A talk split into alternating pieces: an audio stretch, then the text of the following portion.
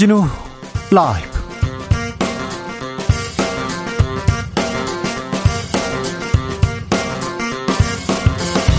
(2021년 11월 16일) 화요일입니다. 안녕하십니까. 주진우입니다. 검찰이 도이치 모터스 주가 조작 관련 수사 속도를 내고 있습니다. 지난달 도피했던 주가 조작의 선수 이정필 씨가 구속됐습니다. 이 씨는 윤석열 후보의 부인 김건희 씨의 증권 계좌를 위탁 관리했다는 의혹을 받고 있습니다. 주가 조작의 핵심으로 의혹받는 권오수 회장 구속 여부는 오늘 결정됩니다. 이재명 후보는 대장동 특검 논란에 대해서 검찰 수사 제대로 안 하면 특검을 통해서 진상 규명해야 한다고 재차 강조했습니다. 최가박동에서 관련 내용 짚어보겠습니다.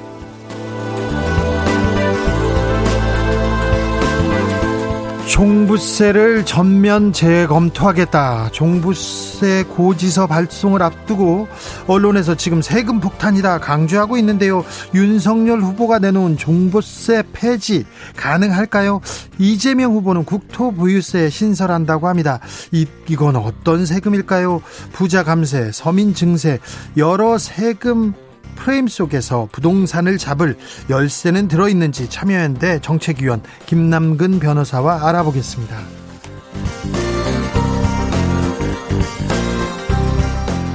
미중 첫 정상회담이 마무리됐습니다. 바이든 미국 대통령 솔직한 대화를 원한다고 했고요. 시진핑 중국 국가주석 윈윈 해야 한다고 했습니다. 미국과 중국은 충돌로 가지 않을 책임이 있다면서 평화 공존에는 양국이 공감했습니다.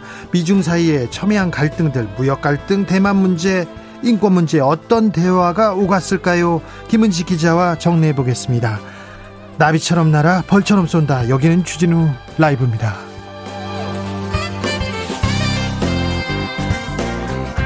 오늘도 자중차에 겸손하고 진정성 있게 여러분과 함께 하겠습니다. 여야 대선 주자들 부동산 공약 쏟아내고 있습니다. 종부세를 전면 재검토하겠다고 했고요. 국토보유세 신설하겠다고도 했습니다. 종부세에 대해서 혹시 하실 말씀 있으신가요?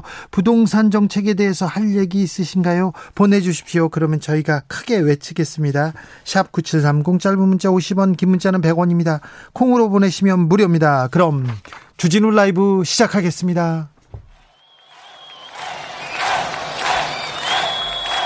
인생은 살아있는 것, 살아가는 것, 그리고 사랑하는 것. 주진우 라이브 송년 특집 공개 방송 Live Live Love에 코로나 시대를 잘 살아낸 여러분을 초대합니다.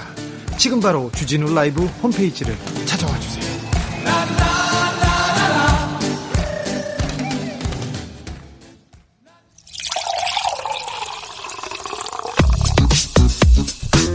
진짜 중요한 뉴스만 쭉 뽑아냈습니다. 줄 라이브가 뽑은 오늘의 뉴스 주스. 정상근 기자 어서 오세요. 네, 안녕하십니까? 코로나 상황 살펴볼까요? 네, 오늘 코로나19 신규 확진자 수는 2,125명이 나왔습니다. 일주일째 2천 명대 확진자가 이어지고 있고요. 어제보다 늘었어요. 네, 그리고 지난주 화요일에 비해서도 400여 명 정도가 늘었습니다. 위중증 환자도 계속 나오고 있습니다. 네, 495명으로 500명에 육박을 했습니다. 어, 지난 13일 이 485명의 최다 기록을 넘어섰습니다. 하지만 정부에서는 지금은 아, 아직까지는 관리할 수 있다. 긴급한 상황은 아니라는 입장입니다.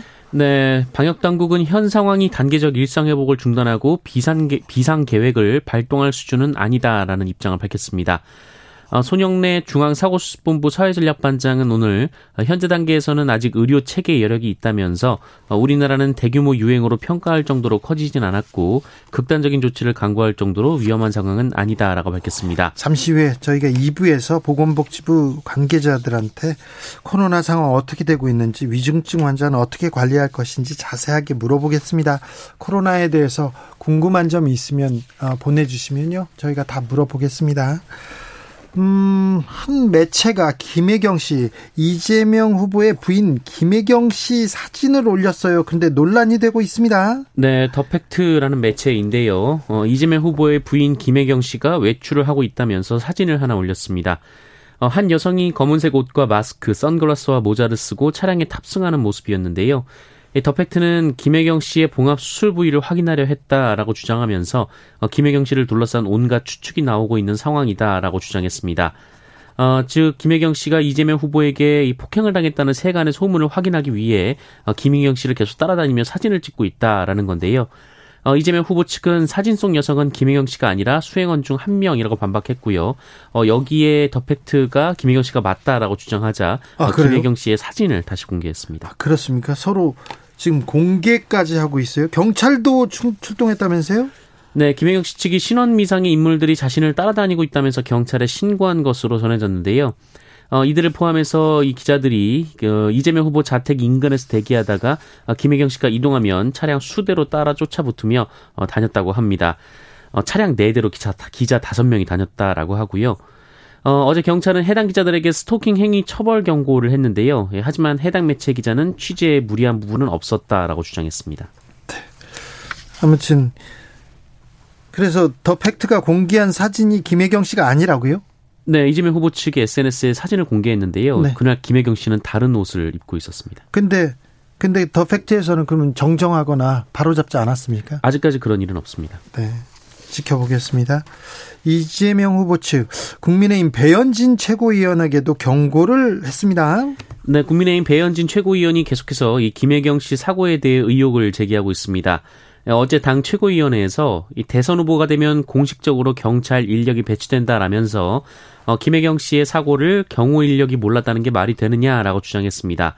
어, 또 119 이송 과정에서도 경호 인력이 전혀 몰랐다는 건 문제다 이렇게 주장을 했는데요.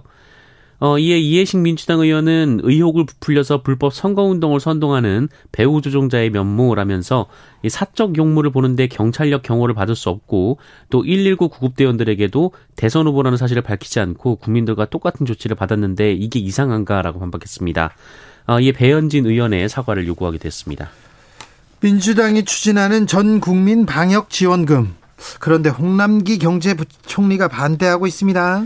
네, 전국민 재난지원금 지급 논의 때마다 이 반대 입장을 고수해온 홍남기 경제부총리는 이 더불어민주당이 당론으로 방역 지원금을 주기로 한 것에 대해서도 반대 입장을 밝혔습니다. 네. 어, 최근 기재부 확대 간부회의를 통해서 내년 예산안에 대해 재정 기준과 원칙을 최대한 견지하라라면서 반대 입장을 분명히 했는데요. 네. 어, 지난 5차 재난지원금 지급 당시에도 홍남기 부총리는 반대했죠. 그 여, 네, 여당의 전국민 지급에 반대했고 어, 결국 소득 기준 하위 88%에 대해서만 선별 지급을 하게 된 바 있습니다. 민주당은 격하게 비판하고 나섰습니다. 네, 윤호중 더불어민주당 원내대표가 오늘 당 회의에서 홍남기 경제부총리를 향해 어, 지금이라도 사과하고 반성하라라고 강하게 비판했습니다. 어, 윤호중 원내대표는 기재부가 추가 세수 예측도 못했다라면서 어, 그럼에도 국회 예산심사 과정에 개입하고 있다라고 비판했고요. 국가재정의 주인은 모피아가 아닌 국민이라고 지적했습니다. 아, 정부와 여당이 지금 다투고 있습니다. 청와대는 뭐라고 합니까? 네, 이철희 청와대 정무수석이 오늘 MBC 라디오에 출연해서 관련 상황에 대해서 얘기를 했는데요. 이 방역지원금은 청와대가 조정할 사안이 아니다라고 말했습니다. 어, 이철희 수석은 공은 국회로 넘어가 있으며 여야가 논의를 해야 한다라면서 홍남기 부총리 설득보다 더 중요한 것은 국회에서 여야 간의 얘기를 나누는 것이다라고 선을 그었습니다. 야당도 반대하고 있으니 아, 민주당이 어떻게 돌파해내는지 지켜보시자고요. 아, 이준석 대표하고 윤석열 후보는 어제 냉랭했습니다. 한 분은 최고위원회 안 나가고 또 대표는 발언을 안 하고 막 지나갔는데요. 기싸움 대단했는데 좀 어떻게 돼가고 있습니까? 네, 윤석열 후보 측이 국민의힘 사무총장을 새로 임명하라 하면서 이준석 대표와 갈등 양상을 보였다. 뭐 이런 보도가 나왔는데요. 금고지기를 놓고 지금 일합을 겨루고 있습니다. 네, 현재 상, 한기호 사무총장을 해임하고 권성동 이 윤석열 후보 비서실장을 사무총장으로 내정했다라는 뉴스가 나왔습니다. 예. 어제 오후에 그 양측이 여의도 당사에서 약 40여 분간 어, 이야기를 나눈 것으로 전해졌는데요. 어, 두 사람이 권성동 의원의 임명에 합의했다라고 전해지고 있습니다. 어, 이후 윤석열 후보는 잘 진행되고 있으니 걱정하지 않아도 된다라고 말을 했고 이준석 대표 역시 윤석열 후보와 이견이 없다라는 말을 했습니다. 아, 다만 권성동 그런데, 의원은 어, 예. 인선과 관련해서는 아직 아무것도 전달받은 게 없다라고 밝혔다고 합니다. 이견이 없다고 하는데 지금 합의된 것도 없네요. 네. 한편 홍준표 의원은 이준석 내치면 대선에서 진다 이렇게 또 경고장을 남겼습니다. 민주당 선대위도 어, 그렇게 잘 굴러가고 있는 것 같진 않아요. 민주당 내부에서 선대위 정신 차려라 이런 비판 계속 나오고 경고 등 계속 켜지고 있습니다. 음, 연합뉴스가 포털에서 포털에서 쫓겨납니다. 쫓겨납니다. 그런데 대선 주자들이 아, 연합뉴스를 포털에 남겨두라는 그런 메시지를 내고 있습니다. 네, 이재명 민주당 후보는 네이버 카카오 뉴스 평가위원회가 연합뉴스 제휴 중단 조치를 내린 것에 대해 과도하고 부당한 이중 제재 조치는 철회돼야 한다라고 밝혔습니다. 윤석열 후보도 연합뉴스가 제공하는 풍부한 기사, 방대한 정보량을 생각할 때 포털에서 볼 수 없다는 것은 독자 입장에서 큰 손실이라고 주장했고요. 안철수 국민의당 후보도 언론의 자유를 침해한다는 우려가 생길 수 있다라고 주장했습니다. 대선 주자들이 연합뉴스하고 비슷한 입장이네요. 네, 사실상 똑같은 취지의 입장을 낸 건데요. 어, 연합뉴스가 이 대선 주자들이나 이 각 당의 입장이 나올 때마다 속보로 계속 보도를 하고 있습니다. 어, 연합뉴스는 돈을 대가로 쓰는 데서 그러니까 기사형 광고를 2천여 건이나 송출했다가 적발돼서 어, 이번에 제휴 수준이 강등당했는데요. 네. 이 제휴평가위원회는 매체가 부정행위로 부과받은 벌점이 누적되면 어, 자동으로 노출 중단 제재와 재평가를 실시해야 합니다. 어, 이 규정에 따라 연합뉴스가 재평가를 받은 것이고요. 어, 때문에 이중 처벌이 아니라 이 원래 규정상 재평가를 해야 되는 상황입니다. 네. 어, 이런 상황에서 대선 주자들이 영향뉴스의 영향력 때문에 이 해당 이슈를 잘 모르고 입장을 낸 것 아니냐 이런 비판도 나오고 있습니다.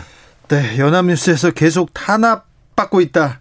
그런 식의 보도를 이어가고 있는데요. 계속 나와서 놀라웠어요. 좀 어, 기사형 광고에 대해서 다른 언론사들도 침묵하고 있는 게 좀 웃깁니다.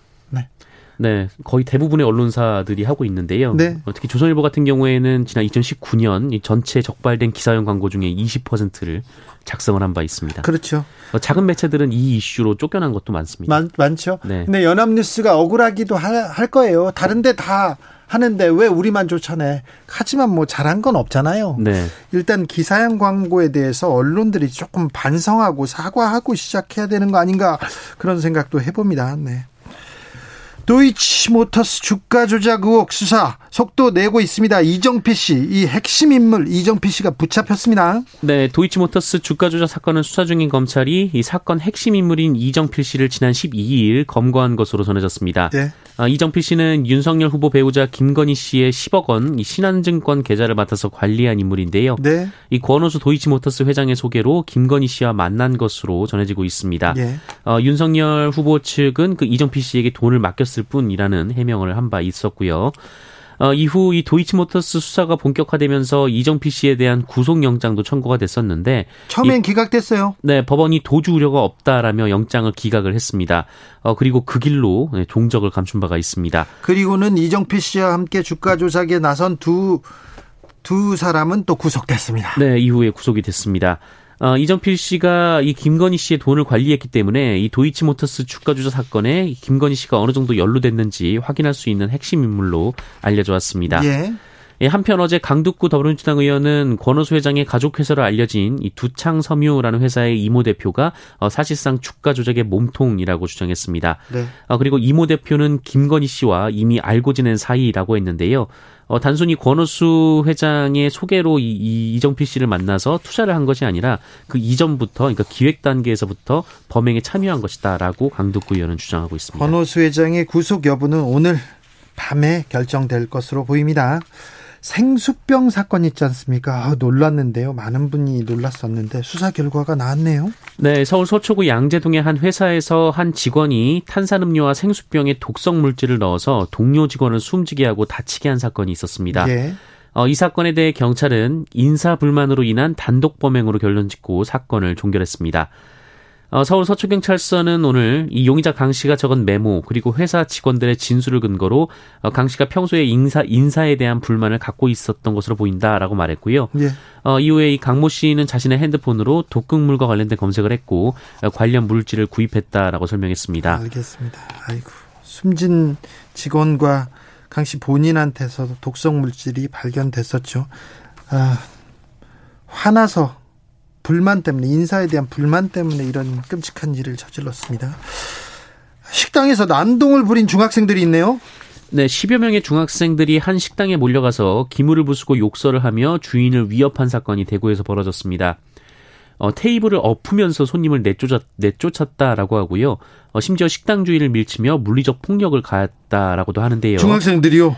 네, 어, 이유는 전날 이 식당 주인이 식당 앞에서 담배를 피우는 학생들을 나무랐다라는 겁니다. 어, 중학생들의 난동은 경찰이 도착을 했음에도 불구하고 30여 분간 지어, 이어, 어, 이어졌는데요. 어, 평소 이 건물 화장실 앞에서 자주 담배를 피웠던 이들은 건물 CCTV까지 파손했다고 합니다. 어, 경찰은 이들이 지역 중학생들인 것으로 파악하고 정확한 사건 경위, 피해 정도를 수사하고 있고요. 피해자와 합의 여부를 지켜본 뒤 주동학생 3명은 검찰로 송치할 계획입니다. 아, 중학생이라고 해서도 잘못한 부분에 대해서는 따끔하게 혼을 내야지 안 그러면 안 될 것 같아요. 네.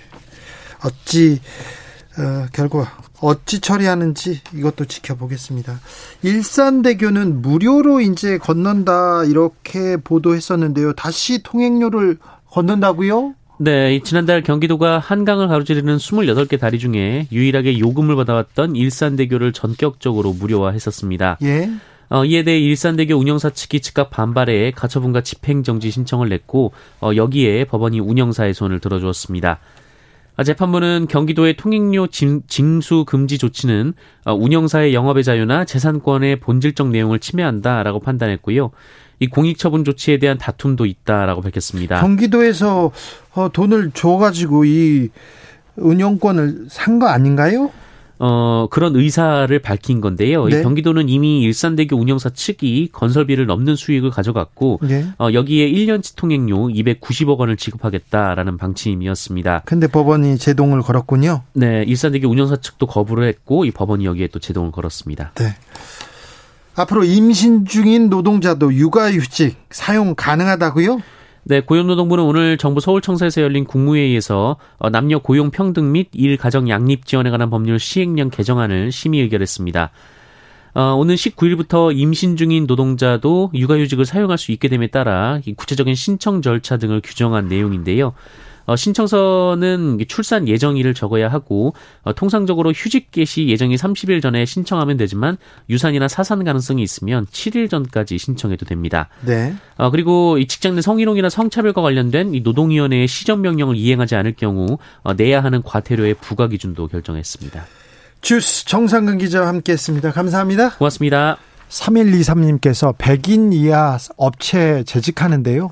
종부세 해당자는 사장님 뿐입니다. 그런데 전혀 해당 안 되는 직원 몇 분이 기사 보고 분노하는 것 보면 이해가 안 돼요. 심지어 종부세가 종합부동산세라는 것도 모르고 무작정 세금 오른다고 난린데 언론에서 폭탄이란 말을 써가면서 자극하는 것 너무 안타깝습니다. 이렇게 얘기하는데 이런 분들 정말 많습니다. 네. 그런 분들 많아요. 5807님 종부세를 검토하겠다는 것은 이것도 저것도 아닙니다. 아니면 말고입니다. 아, 네. 그렇게 읽으셨군요.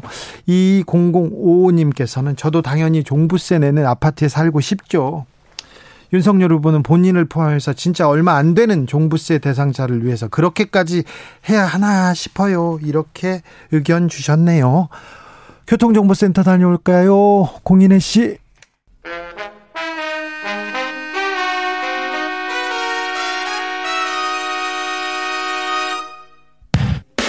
주진우 라이브 돌발 퀴즈.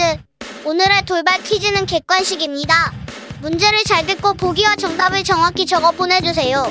오늘 조 바이든 미국 대통령과 시진핑 중국 국가주석 간 화상 정상회담이 열렸습니다. 조 바이든 대통령은 이번 회담에서 미국 정부는 하나의 중국 정책을 일관적으로 시행했고 이 나라의 독립을 지지하지 않는다고 밝혔는데요. 중국 공산당과의 내전에 패배한 장제스 정권이 이전에 성립한 국가로 하나의 중국 정책으로 국제적 고립화가 진행되고 있는 이 나라는 어디일까요? 보기 드릴게요. 보기 1번 대만, 2번 일본. 다시 한번 들려드릴게요. 1번 대만, 2번 일본. 샵9730 짧은 문자 50원 긴 문자는 100원입니다. 지금부터 정답 보내주시는 분들 중 추첨을 통해 햄버거 쿠폰 드리겠습니다. 주진우 라이브 돌발 퀴즈 내일 또 만나요.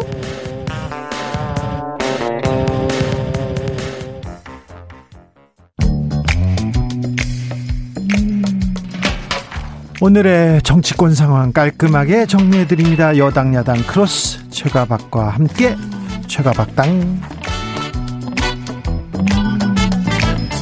여야의 최고 파트너입니다. 주진우 라이브 공식 여야 대변인 두 분 모셨습니다. 박성준 더불어민주당 의원 어서 오세요. 예, 안녕하세요. 최영도 네. 국민의힘 의원 어서 오세요. 네, 안녕하십니까. 네. 최영도 의원님 잘 지내시나요? 예, 예. 산심사 네. 때문에 좀 바쁩니다. 그렇습니까? 선대위 구성 때문에 바쁘시지 않고요? 선대위는 천천히 하겠죠. 그리고 워낙 인물이 많으니까. 그런데 아, 저는 이제 여당 9명, 야당 5, 여섯 명 해서 열다섯 명으로 예산 소위가 구성되어 있습니다. 예. 오늘부터 시작했거든요. 네. 아침 9시부터 뭐 지금까지. 아, 예결이시죠? 예결이. 예, 예결이 또 소위인데 그래서 밤 12시까지 할 것 같아요. 아, 전, 전부 602조를 다 다루니까. 법사위 지금 이제 상임위 안에 또 예산 소위가 있거든요. 네. 어, 저도 지금 예산 하다 나왔는데 저도 10시, 11시, 12시까지 할 것 같습니다. 아, 그렇습니다. 네. 열심히 좀 해주십시오. 네. 자, 국민의힘 선대위 구성 어떻게 돼갑니까? 오늘은 나경원 전 의원 이름 나왔어요. 그리고 뭐 권성동 의원은 어, 사무총장이 된다고 하고 아무튼 비서실장도 그렇고 왜 그런지 몰라도 MB계 이명박계 사람들이 계속 계속 이름이 오르내립니다. 그게 이제 그렇게 분리를 하면 그 시절에 대통령 할 때 조언도 인재니까 발탁이 되기도 했을 테고 또 그러니까 국정 경험도 있고 또 네. 실패의 경험도 있고 하니까 네. 교훈을 많이 얻으셨겠죠. 그런데 지금 뭐 그렇게 이제 그런 시절이 한때 그게 친이 친박 이제 논란이 있을 때는 그런 구분이 의미가 있겠는데 지금이야 뭐 친이 친박이 어디 있습니까? 근데 저는 볼 때 이제 그 윤석열 후보와 그 주변의 인물들을 보면은 이제 국민의힘 전신에 그 주류들이 있었지 않았습니까? 지금 네. 말씀드린 것처럼 이명박계가 있었고 이제 박근혜계가 있었는데 박근혜 전 대통령이 당선되면서 이명박계에 있었던 주요 인물들이 물러나 있었잖아요. 네. 그러면서 박근혜 전 대통령이 상당히 이제 탄핵의 위기에 있을 때 사실 야당과 그 당시 국민들의 어떤 탄핵의 목소리도 있었지만 실질적으로 탄핵의 주도 세력이 누구였냐면 이명박계였단 말이죠. 어, 지금 얘기하는 권성동 의원이라든가 장재원 의원 이런 네. 분들이 실질적으로 MB계가 박근혜 전 대통령을 탄핵하는 주도 세력이었습니다. 예. 그렇지만 이제 정치가 어떻게 된 거냐면 이제 정권이 교체가 되고 민주당 정권이 되다 보니까 이들 세력이 사실은 힘을 발휘할 수 없는 조건이었죠. 그렇지만 이제 윤석열이라고 하는 이제 아이콘이 등장하면서 다시 이제 MB계가 귀환하는 건데 지금 지난번에 제가 방송을 얘기했을 때 이준석 효과가 뭡니까?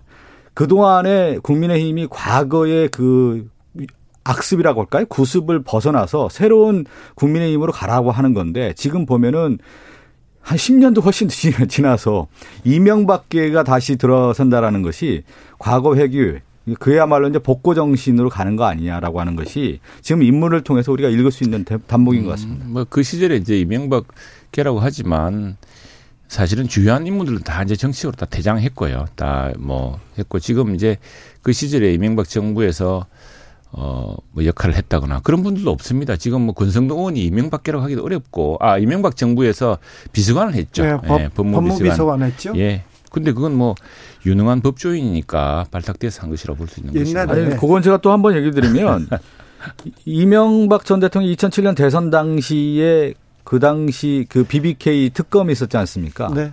특검을 조사했던 검찰 출신들도 지금 지금 윤석열 전 총장 지금 캠프에 많이 가 있지 않습니까? 네. 그런 걸 보면 그 중심과 요체, 핵심은 결국은 이명박 전 대통령과 함께 했던 사람이다. 이렇게 볼 수가 있는 것이죠. 제가, 제가, 네. 음, 이명박 대통령 취재 열심히 하잖아요. 네. 했는데 이명박 대통령 구속되거나 무슨 일이 있을 때 집에 집 앞에 제가 가보고 가서 앉아 있잖아요. 거기서 나오시던 분들이 다 그 지금 지금 나오시... 윤석열 캠프에 가 있지 않습니까? 네. 그래서 제가 얘기하는 것 같습니다. 그때 최영도는 안 나왔습니다. 그동안 그 당시는 뭐 아주 저 미관의 말찌개 아니 무슨 아니 그 그래서 김종인 전 비대위원장이 그런 얘기하는 거 아니겠습니까? 극단적인 표현을 쓰는 거죠. 아니 근데 그 주변에 예. 그 인물을 볼 때 정상적인 인물들이 많이 있지 않다 이런 표현을 쓰는 거죠. 모든 대통령의 이제 공과가 있고 이명박 대통령도 공 과가 있고 또 박근혜 대통령도 공과가 있고 또 그때 잘 모시던 사람들 그걸 또 바로잡으려고 노력했던 사람들이 있기 때문에 그걸 한, 한편으로 뭘 해서 딱 이름표를 붙여가지고 누구 개다 이렇게 하는 것은 지금 우리 당의 사정하고는 맞지가 않은 것 같고요. 지금 네. 뭐 거기서 더구나 어, 별도의 무슨 인물이 있는 것도 아니고 과거에는 정말 이명박계면 이명박계의 좌장이 있고 쫙 그 계보가 있었습니다. 그런데 지금은 이제 그때 그 사실상 이명박 대통령을 대신할 만한 대리인이랄까 또 박근혜 대통령을 대리할 만한 대리인이랄까 뭐 이런 게 있었기 때문에 그런 계보라는 게 성립했는데 지금 그게 없기 때문에 이제 윤석열 뭐 단일 개표로 다 가야죠. 어쨌든 그리고 또 국회는 국회대로 몫이 있기 때문에 대통령과 다른 역할을 하면 되고요. 윤석열 후보 주변에 지금 이제 이명박 전 대통령과 가까운 사람들이 있다라고 하는 것을 어디서 읽을 수 있냐면 그러니까 대통령 후보 그리고 정당이라고 하는 것은 결국 이제 이념과 같이 미래 비전을 가지고 하는 건데 여기는 철저하게 지금 캠프에 보면 이익 중심으로 가고 있는 것 같고 또 하나는 정치적인 어떤 의리보다는 사실은 이제 여기에 볼 때는 그 캠프 전체적으로 볼 때는 자리 싸움하고 와 있는 느낌이 있기 때문에 거기에 따른 어떤 모습들이 지금 아, 읽혀지고 있지 않나 싶습니다. 박 의원님은 네. 내부 사정을 전혀 모르시면서 아니 그렇게 읽혀지고 있지 않습니까? 네. 근데 최영두 의원님 여유롭습니다. 아, 그러네요. 분위기가 국민의힘 좋은가 봅니다. 윤, 윤석열 후보하고 이준석 대표 이 미모, 미묘한 신경전 이제 좀 사라집니까? 음, 그건 이제 정리 사라지겠죠. 사라지 가지고 그다음에 윤석열 후보도 그렇고 이재명 어, 아, 이재명 어, 우리 이준석 대표도 그렇고 두 사람은 뗄래야 뗄 수가 없는 지금 공조 관계가 성립해야 되거든요. 그렇죠. 누구나 대선을 치러야 예, 사실은 우리 당에서 그 우리 당이 저 지난 8월 7월 말에 입당해 가지고 우리 당의 지지율을 끌어올리고 대선 후보까지 오른, 오른 또 공이 또 이제 윤석열 후보한테 있는 것이고 또 그에 앞서서 윤석열 후보가 이 당에 입당하기로 결심하게 된 것은 결국 이준석 대표 체제, 이준석이라는 바람이 일으킨 우리 정치 국민의힘의 변화 이런 것에 대한 기대가 서로 상승작용을 했기 때문에 가능했던 일이거든요. 근데 두 분이 서로 좋아하진 않는 것 같아요. 음, 근데 그건 외부에 보기 나름은 그 약간 이제 서스펜스를 보여주는 게 네. 홍영승 교수가 있는 것 같은데 어차피 같이 갈 분들이고 또 역할 구분이 명백하니까 명백하니까 큰 갈, 갈등이 그러니까 이런 것 같아요. 이제 방향에 대한 어떤 고민일 수가 있는 건데 결국은 대선 후보가 그 뽑혔을 때는 당의 중심이 이제 대선 후보 중심으로 가지만 네. 결국 그러면 지금의 국민의힘의 힘의 원동력이 어디였냐 이준석이라고 하는 그그당 대표 아니었습니까? 그 여기까지 오는데 그거는 역할을 했는데 그 윤석열 후보가 역행하고 있는 모습 그것을 이준석 그 당대표는 와, 인정할 수가 없는 것이죠. 그렇다 보니까 거기에서 파열음이 나오는 거고 거기서 어, 새로운 뭐 혁신에 대한 목소리가 안 나오기 때문에 오늘 자 근데 최영재 의원님 너무 여유로우시네. 아니 후보를 후보를 근거 없이 비방하지. 아니 비방 비방하지 않아요. 이미 역행하고 있는 모습이 있지 않습니까? 음, 그러니까 이준석 대표가 그런 얘기를 하는 거고요. 1315님이 민주당도 낱말 하자면 그렇죠. 낱말 하지만 안 됩니다. 예전에 김대중 대통령을 따르던 분들 윤 캠프에 있습니다. 얘기합니다. 네. 그분들 조금 있죠. 아주 소수. 그건 제가 얘기한 것처럼 김대중 전 대통령과 관련된 이 시대가 얘기하는 시대 정신에 대한 것들을 잘못 보고 지금 그분들도 역행하고 있는 것이죠. 그런데 네. 민주당이요? 민주당은 네. 송영길 대표 너무 나, 나선다 이런 얘기 또 많아요. 아 이렇게 봐야 되죠. 뭐냐면 우리 당의 큰 흐름을 좀 보면 네. 어, 이재명 후보는 어, 여의도에서 있었던 인물이 아니지 않습니까? 그렇죠. 그러다 보면 실제 우리가 경선 과정에서 이낙연 후보라든가 정세균 후보 나머지 후보들과 이제 치열한 경쟁을 했는데 어, 지금 당 중심에 처음에 원팀 구성이 필요했던 겁니다. 예. 그러니까 이재명 후보가 이제 처음에 들어와서 우리가 얘기하는 연착륙을 하는 과정이 필요한 건데 그때 역할을 누가 하는 거냐면 당 대표가 하는 거고요. 네. 지금 이제 조직 정비가 어느 정도 마무리되는 거고 선 조직 정비 후 누가 나오게 되느냐면 이제 이재명 후보가 전면에 나서게 되는 단계에 있는데 네. 지금 교차 시점에 있는 거니까요. 네. 그걸 좀 이해해 주시면 되겠습니다. 음, 네. 어떻게 보고 계십니까? 그잘 되길 바랍니다. 그렇습니까? 네. 지금은 이재명 후보가 지금 민주당이 좀 폭 쌓여 있는 그런. 그래서 저는 사실 이럴 때일수록 정말 국가를 걱정하고 지금 오히려 걱정은 이 예산 문제라든가 국가 재정이라든가 이런 것들을 좀 사실은 오늘 뭐 또 지금 오늘 오늘 문화일보 석한 신문 제목이 보면 이재명 예산 거부된 국정조사 이래가지고 지금 정부 여당이 조금 충돌하는 양상입니다. 네. 이게 이제 우리 예산 심사 소위여서 이 문제는 저희도 잘 알고 있는데 아, 지금 이제 좀 국가적인 미래 또 네. 당장의 난관 이런 것들 극복하는데 조금 집중했으면 좋겠고 당 대표와 후보 간의 그런 역할 분담도 이게요.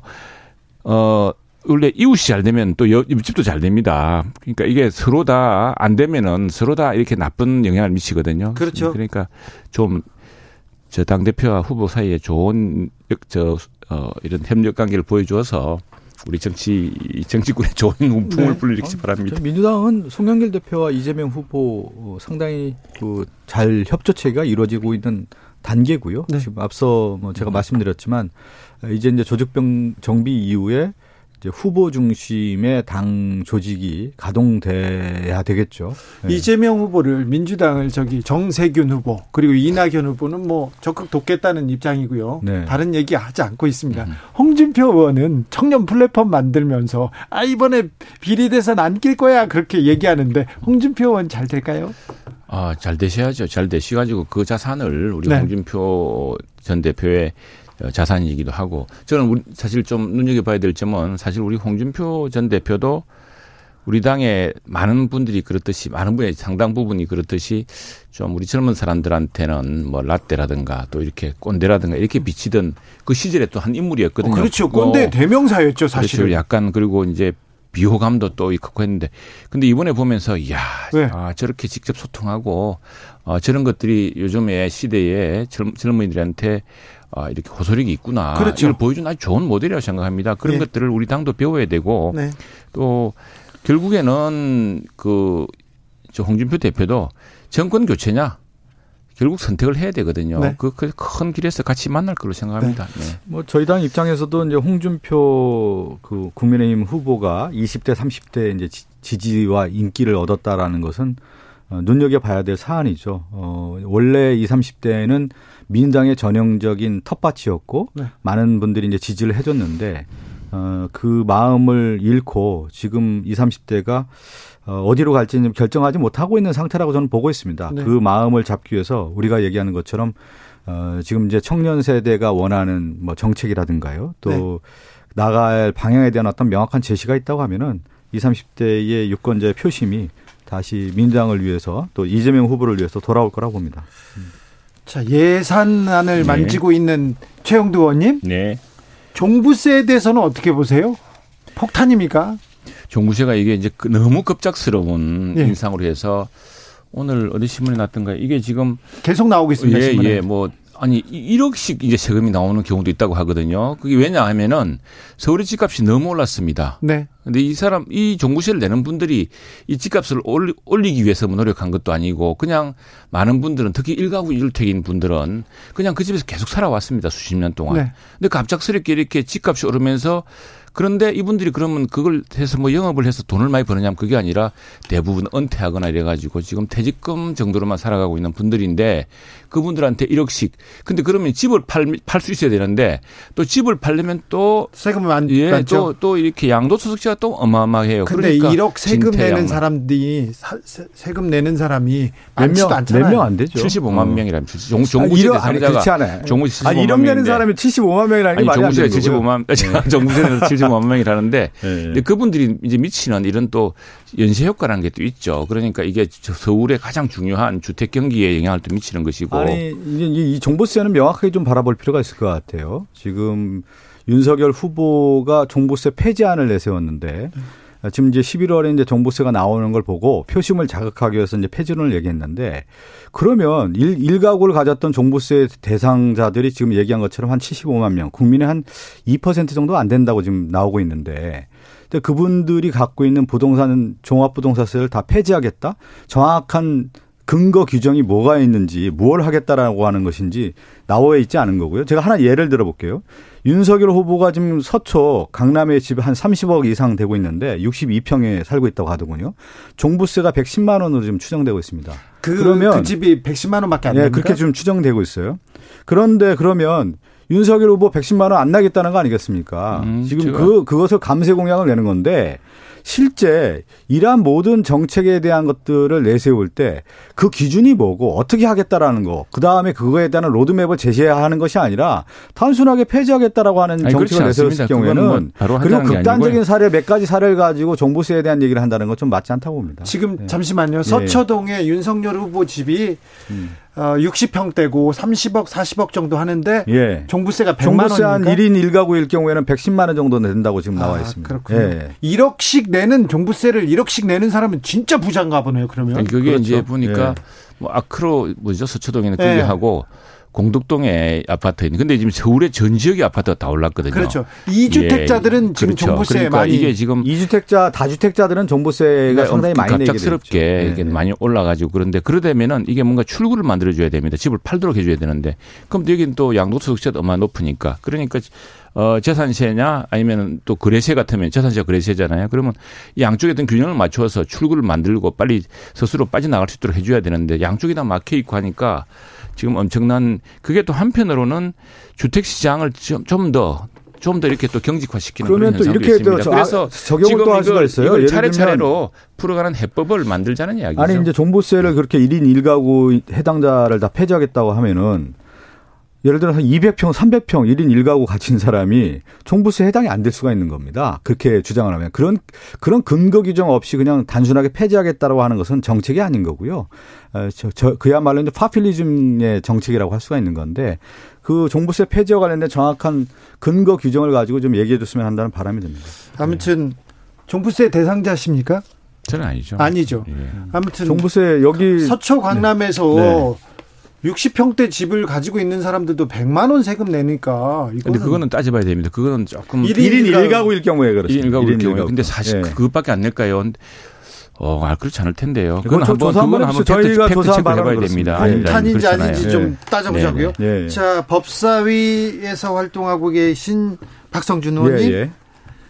예. 어, 도이치모터스 주가 조작 사건 주범이 주범이 구속됐고요. 권오수 회장도 오늘 구속 여부가 결정됩니다. 네. 어, 이 사건 이제 윤석열 후보의 부인 김건희 씨 소환이 임박했다는 소리가 들리는데 그렇습니까? 어, 지금 이제 주가 조작 사건 같은 경우는 이미 이제 예전부터 나왔던 사건인데 요즘에 이제 수사가 탄력을 받고 있는 건데 제가 그 예전에 증권회사를 좀 다녔어요. 아, 그래서 이제 주식과 관련된 부분을 좀 알고 있는데 주가 조작이라고 하는 것은 결국 뭐냐면 평범한 주식 투자자들에게 엄청난 손해, 네. 희생물을 삼는 사건입니다. 그래서 그렇죠. 중대한 사건으로 처리하고 있지 않습니까? 네. 근데 이 주가 조작을 하는 경우에는 보통 어떤 경우가 있냐면 회사가 있고요. 또 하나가 뭐냐면 이제 전주가 있어요. 네. 그리고 선, 선수가 있고요. 예. 이런 이제 유기적인 어떤 관계를 통해서 주가를 조작하게 되는데 지금 보면은 도이치 모터스 회장의 권오수 회장이 오늘인가요? 오늘 오늘, 오늘 영장 실질. 실질 심사에서 이제 구속 여부가 결정되는 거고 실질적인 이제 그 주체가 되는 거고요. 이 주가 조작을 한 선수가 이정필이라는 사람 아니겠습니까? 예. 이모 씨였는데 네. 이 사람이 지금 아마 구속될 거로 보입니다. 네. 그 그렇게 도피했다가 지금 구속됐습니다. 예, 구속됐죠. 도피아 지금 도피에 있었지 않습니까? 네. 구속돼 있고요. 그 다음에 지금 의혹 제기가 되고 있는 것이 윤석열 그 후보의 부인인 김건희 씨가 이 도이치모터스 사건의 전주 역할을 한 것이 아니냐라고 하는 의혹이 제기돼서 수사를 받고 있는 겁니다, 지금. 근데 이 수- 전주 이상의 오히려 공범자냐, 방조자냐, 이런 것들을 모두 이제 검찰에서 조사해야 되는 단계인데 이 사건 자체가 좀 내용을 설명을 드려보면 주가 조작 거래 규모가 당시에 2009년도부터 했으니까요. 636억 원에 달하는 것으로 좀 추정하고 있습니다. 그리고 2013년도에 경찰청 중대범죄수사과 내사 보고서에서 주가 조작과 관련된 그 상세한 내용이 지금 포함되어 있다가 그 검찰의 수사가 이루어지지 않은 상태였어요. 네. 그러다가 요 근래에 지금 이제 다시 수사가 이루어지고 있는 상황인 것입니다. 내사 보고서는 박근혜 정부 시절에 네. 만들어진 거. 만들어 2013년이니까요. 최영도 의원님. 그, 그 정부세 문제는 좀 민감한 문제니까 조금만 이야기를 더 보태면은 네. 이 정부세를 재검토하겠다 그랬죠. 재검토하겠는데 왜냐하면은 폐지하겠다고 얘기했습니다, 아닙니다. 처음에. 아닙니다. 재검토하겠다고 했던 거고요. 이게 왜냐하면 지금 정부가 발표한 국세 세입 예산안 예산안을 보더라도 올해 종부세 수입이요 작년보다 42% 급증하고 있습니다. 이제 네, 30%가 집값이 있고. 엄청 올랐으니까요. 그러니까요. 이 그, 그니까 그건 집값 올랐지만 집을 직접 팔거나 해서 바로 소득을 얻지도 못하는 사람한테 엄청난 부담이 가고 있기 때문에 이 문제를 어떻게 할 것인가라는 이런 문제에 대한 이제 조정안 같은 걸 연구한다는 거고요. 다음 도이치모터스 이거 보면 이 사건이 언제 이야기인 줄 아십니까? 2009년 10년 전 이야기입니다. 10년 전. 네. 10년 이야기고 오랜 정, 이 역대 정부를 거쳐서 계속 나왔던 이야기고 특히 이게 지난해 4월에 열린민주당 최강욱 의원의 고발로 수사가 시작되었는데 이 중앙지검이 최대 화력을 자랑한다는 반부패 강력부 검사들을 대거 투입했습니다. 1년 6개월 동안 틀었어요. 나오지 않았습니다. 그리고 검찰 내부에서는 수사팀이 김건희 씨 혐의점을 파가지 못했다는 것이 중론인데 그게 무슨 이야기냐면은 그때는 저 조국 장관, 추미애 장관 또 여당 전체가 똘똘 뭉쳐가지고 윤석열 때려잡기였습니다. 그 시절에 그 반윤석열 사단들이 검찰에서 모여서 해석, 했는데도 불구하고 나오지 않은 10년 전 사건인데 그 사건을 이제 선거를 앞두고 다시 끄집어냈다는 것도 대단히 정치적이지만 지금 어쨌든 오늘 밤에 구속영장이 청구된 그노스 도이치모터스 회장 영장 여부가 우선 주목이 되고요. 그래서 지금 뭐 어쨌거나 이 최악의 사, 차, 어, 검찰이 최악의 지금 모습을 보이고 있는데 만약 이런 상태에서 이제 김건희 씨죠. 저 지금 윤 후보의 배우자를 네. 소환을 붙일 수가 있겠죠. 지금 검찰이 보니까 뭐 예사 정치 검찰이 아닙니다. 자발적으로 그 수족이 돼가 저렇게 하고 있는데 그렇게 될 경우에는 굉장히 큰 이제 이게 정치적으로 과연 그러면 여당에 유리할 것이냐, 국민들은 어떻게 생각할 것이냐. 아니 이건 10년 동안 멀쩡한 네. 사건이 그래서 그건 명백한 증거와 사건으로 이야기해야지. 그 당시에 모든 사람들이 투자를 하고 하는데 그게 그만한 사건이었으면 1년 6개월 동안 저, 이, 저, 검찰 내부의 가장 우수한 팀들이 붙어가지고 못 찾았겠습니까? 그러니까 이거는 지금 얘기한 것처럼 당사자들이 지금 나와 있지 않습니까? 네. 주가 조작을 했다라고 하는 것이 명백한 사실이고요. 그럼 네. 주가 조작을 누가 했느냐에 대한 부분이 지금 밝혀지는 거 아니겠어요? 네. 그 사람이 바로 지금 오늘 구속영장 실질심사에 있는 도이치모터스 권오수 회장이 있는 거고 주범과 지금 주범이 선, 있는 거죠. 예, 그다음에 선수라고 하는 이정필이라고 하는 사람이 지금 구속돼 있는 상황이고 그런데 이들과의 아주 유기적 관계에 있었다라고 하는 사람이 누굽니까? 윤석열 전 후, 윤석열 후보의 부인 아닙니까? 김건희 씨와 관련된 연루 연루 의혹이 지금 나와 있고 지금 앞서 설명한 것처럼 경찰 내가 내사 보고서까지 보고됐던 내용입니다. 그래서 지금 이 수사가 어, 탄력을 받는 거고요. 지금 수사 단계에서 어느 정도 나올지 좀 지켜봐야 되겠습니다. 최영도 의원님, 네. 네. 음, 김건희 씨 문제는 이 문제 말고 또 저기 그럼 크죠. 네. 어, 이력서 문제도 있고 음. 논문 문제도 있는데 이거 빨리 캠프에서 당에서 당 차원에서 빨리 정리하고 넘어가는 게 맞지 않습니까? 그 문제 하나 차례 해명이 되겠죠. 해명되고 해명해야 되고 또그 네. 문제에 대해서는 그건 뭐 어, 순리대로 될 거라 생각합니다. 제가 한번 정리를 해드리면 그 전시 협찬 코바나 컨텐츠 관련해서 협찬사들에 대한 부분이 그 그것이 이제 금품 수수 의혹이 있는 거고요. 저 하나 좀 지적한다면 금품 수수 의혹은 아니고 그게 지금 의혹이 제기되고 수사가 있, 진행되고 있고요. 또 하나가 지금 감사 임명 신청의 허위 이력 제출인데 이것도 매우 큰 문제 아니겠습니까? 그리고 박사학위 논문 표절 의혹이 있고 관련된 의혹이 상당히 좀 많이 나와 그 있습니다. 뭐 그래서 이재명 후보는 본인이 저 석사 논문 표절 때문에 석사 논문 사실을 인정하고 그걸 다 반납한다고 했는데 그게 반납이 됩니까? 자, 그러면요. 어, 이 문제 지나서도 공수처 수사가 계속 또 변수가 될 것 같습니다. 고발 네. 사주 의혹과 판사 사찰 의혹 이 부분은 윤석열 후보가 직접 이렇게 관계됐다 이렇게 의혹을 받고 있습니다. 그 부분은 빨리빨리 수사를 해서 어떤 결론을 내려야 될 것 같고요. 지금 벌써 몇 개월째입니까 이 문제를 그리고 제가 그 며칠 전에 어 예길이 종합질의 때 네. 비사회 분야 종합질의 공수청을 상대로 물었습니다. 그 지금 그 윤석열 야당 여당 야당의 대통령 후보인데 네 건의 수사를 지금 저 입건을 했습니다. 네, 그리고 감사 예. 받는 것도 많고요. 그러면은 자 공수처의 공짜가 그 공짜가 공무원의 공짜이긴 하지만 공정해야 되지 않습니까? 예. 그래서 제가 이렇게 하겠습니다. 자 공수처의 수사 대상에 검찰총장도 검찰도 있고 하지만 대법관도 있습니다. 네. 대법관 권순일 대법관이 그 무죄 판결해주고 대법, 대법원에서 전원 합의체를 이끌었죠. 그 판결을 권순일 대법관이 같이 결정적이었습니다.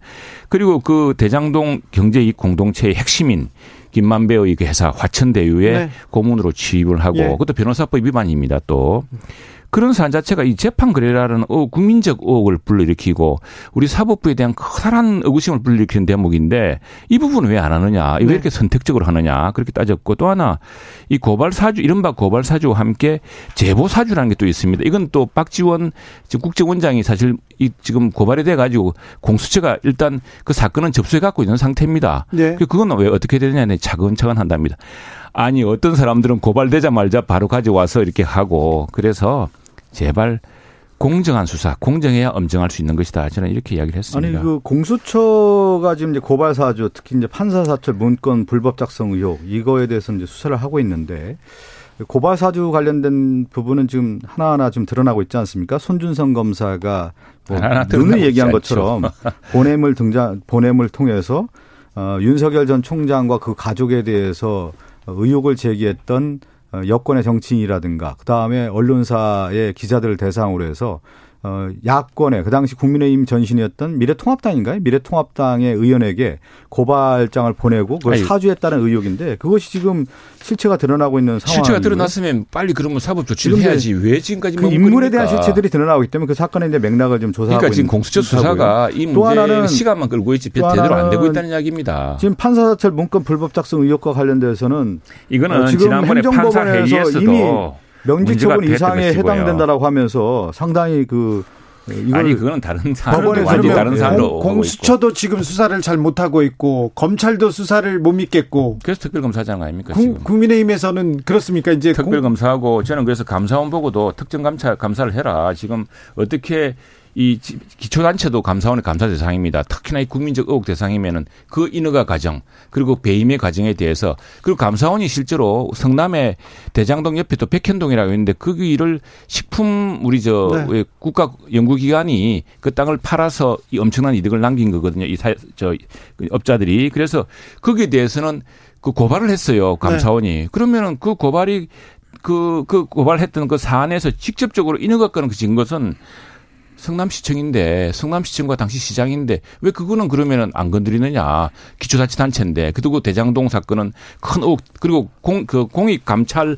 감사 청구도 들어와 있습니다. 이재명은 뭐 계속 대장동 특검 질문 계속 받고 있는데 조건부 특검 받겠다. 아니 이거 조건부 특검이라는 용어가 될 수가 없는 게 일단은 지금 그 경찰 검찰 수사가 진행되고 있지 네. 않습니까? 그렇기 때문에 선 수사에 대한 부분이 매우 중요한 것이죠. 아, 선 수사는 네. 중요하죠. 네, 네 수사 그다 그정 우리나라의 특검에서 13건이 있었는데요.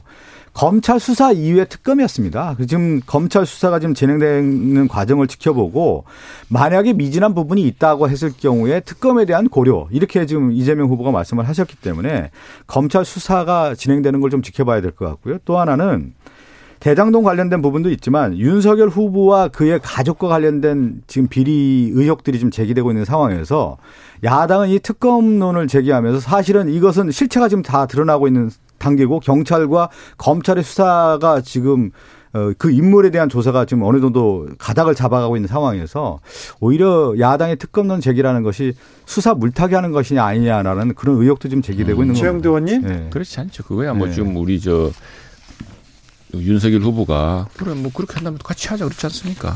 그건 뭐 당당하게 이야기할 수 있는 것이고 제발 좀 이렇게 대선을 앞두고 이렇게 수사를 벌써 지금 대장동 사건이야 9월 달에부터 본격화돼 가지고 이렇게 오고 있지만은 네. 뭐, 뭐 고발 사주 그거는 뭐 그때 언제입니까? 9월 초에부터 시작돼 가지고 난리 나지 않았습니까? 고발 사주기 먼저 있었죠. 예. 그러면 지금쯤이면 결론이 나야지 누구나 뭐 손준성 분해이라는 포렌식에 서뭐 그 있다면서요 증거가 증거 네. 있으면 왜 그 관계를 못 밝힙니까? 뭐 대장동 얘기도 있지만 이제 화천대유 관련해서 지금 곽상도 의원 50억 수수한 부분 아들이 수수한 부분이죠.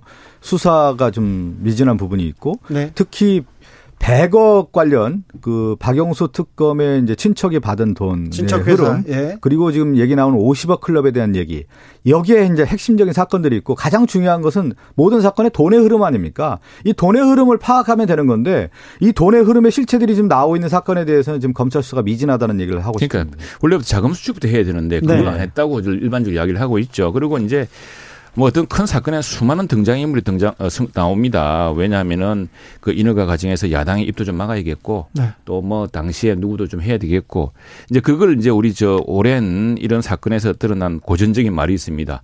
몸통과 깃털 다 네. 깃털 같은 이야기들이죠. 깃털도 다 처벌받을 거고 이미 구속된 사람도 있고 그런데 몸통이 누구냐? 도대체 이 엄청난 초과 수익을 이렇게 이렇게 민간 업자에게 주도록 설계한 사람 또 그리고 성남 도시개발공사의 전현직 사장들이 모두 당시에 문제가 있다. 이거 초과 이익 환수해야 된다고 규정을 넣자고 했는데 몸통, 그걸 묵살한 사람. 박성준 의원님 몸통이 누굽니까? 아니, 몸통 얘기를 하는데 그분이 돈 받은 사람이 몸통 아닙니까? 돈 그분. 받은 사람이. 그 박성도 그다음에 박영수 그 특검에 대한 조사를 좀 해야 되는 거 아니겠습니까? 그리고 가지고 또 하나 얘기 들어보면 2015년도에 이 관련된 부분이 이제 이제 그 이제 진행이 됐는데 곽상도 의원이 이 박근혜 정부 때 민정수석이었습니다. 민정수석하고 음.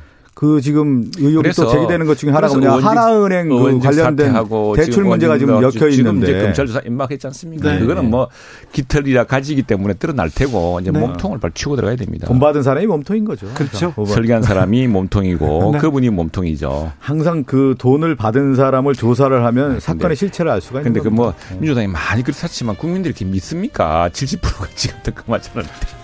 0290님께서 공수처 검찰을 못 믿는데 특별검사는 어찌 믿고 맡기나요? 성공한 특검 박영수도 엉망이었는데 이렇게 얘기하는데 아 특검 있었 아니 그 특검 말고 드루킹 특검이 있었습니다. 그 딱 두 달간 했습니다. 두 달간 두 달간 했는데 완벽하게 법원에서 모든 증거를 다 내놔라고 그랬거든요. 예, 그런 또 성공 사례도 있습니다. 자 최가박당 여기서 마칠까요? 두 분 감사했습니다. 박성준, 네. 최영두, 최영두, 박성주, 박성준 두 분 감사합니다. 감사합니다. 고맙습니다. 교통.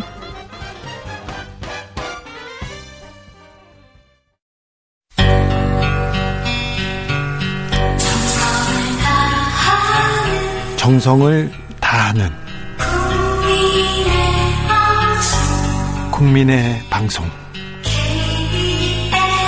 KBS 주진우 라이브. 그냥 그렇다고요. 주진우 라이브 2부 시작했습니다. 지역에 따라 2부부터 함께 하시는 분들 계시죠? 어서 오십시오. 잘 오셨습니다. 라디오 정보센터 다녀오겠습니다. 정한나 씨.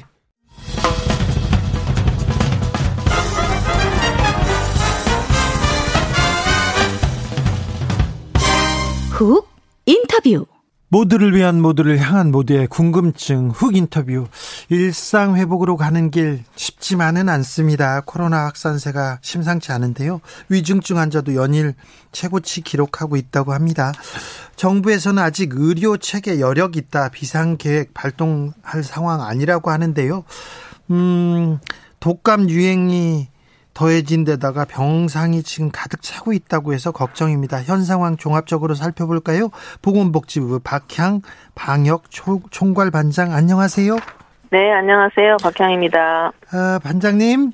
네. 음, 전체 인구 80% 가까이 백신 접종 마쳤는데요. 계속 네네. 2천 명대 확진자 나오고 있습니다.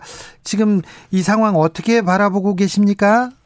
예, 지금 저희가 단계적 일상회복 시작하고 2주가 지나서 또 거리두기가 완화됐잖아요. 네. 이제 확진자 수가 어느 정도 늘 거라는 예상을 하고 있는데 전체 이제 감염 재생산 지수, 지수로 보면 11월 1일에 1.2였던 게 1.0으로 떨어지긴 했어요. 그래도 네. 1이 넘기 때문에 좀 늘어나고는 있습니다. 근데 지금 현재 양상은 60세 이상 면역력이 좀 예방접종 받으신 분 면역력이 떨어지면서 돌파 감염과 또 이제 아직 접종하지 않은 18세 이하 학생들 를 중심으로 지금 꾸준히 확진자가 늘고 있는 추세입니다. 네. 당분간은 이 추세가 좀 갈 거라고 생각하고 있습니다. 반장님 방역 당국에서 반장님이 예상했던 숫자 범위 안에 있습니까? 지금 이 수치들이?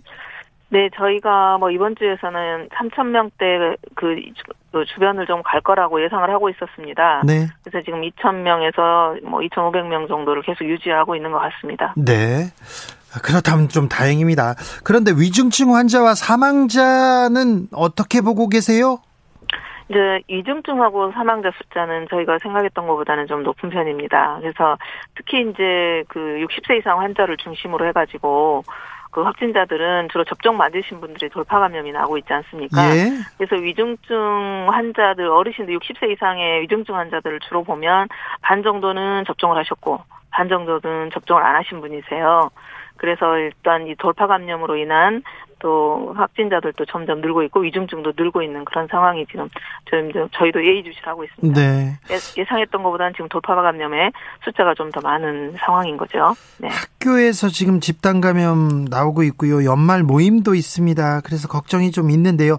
확진자 수, 위중증 환자, 사망자 증가세 어느 정도 예상하고 계신지요?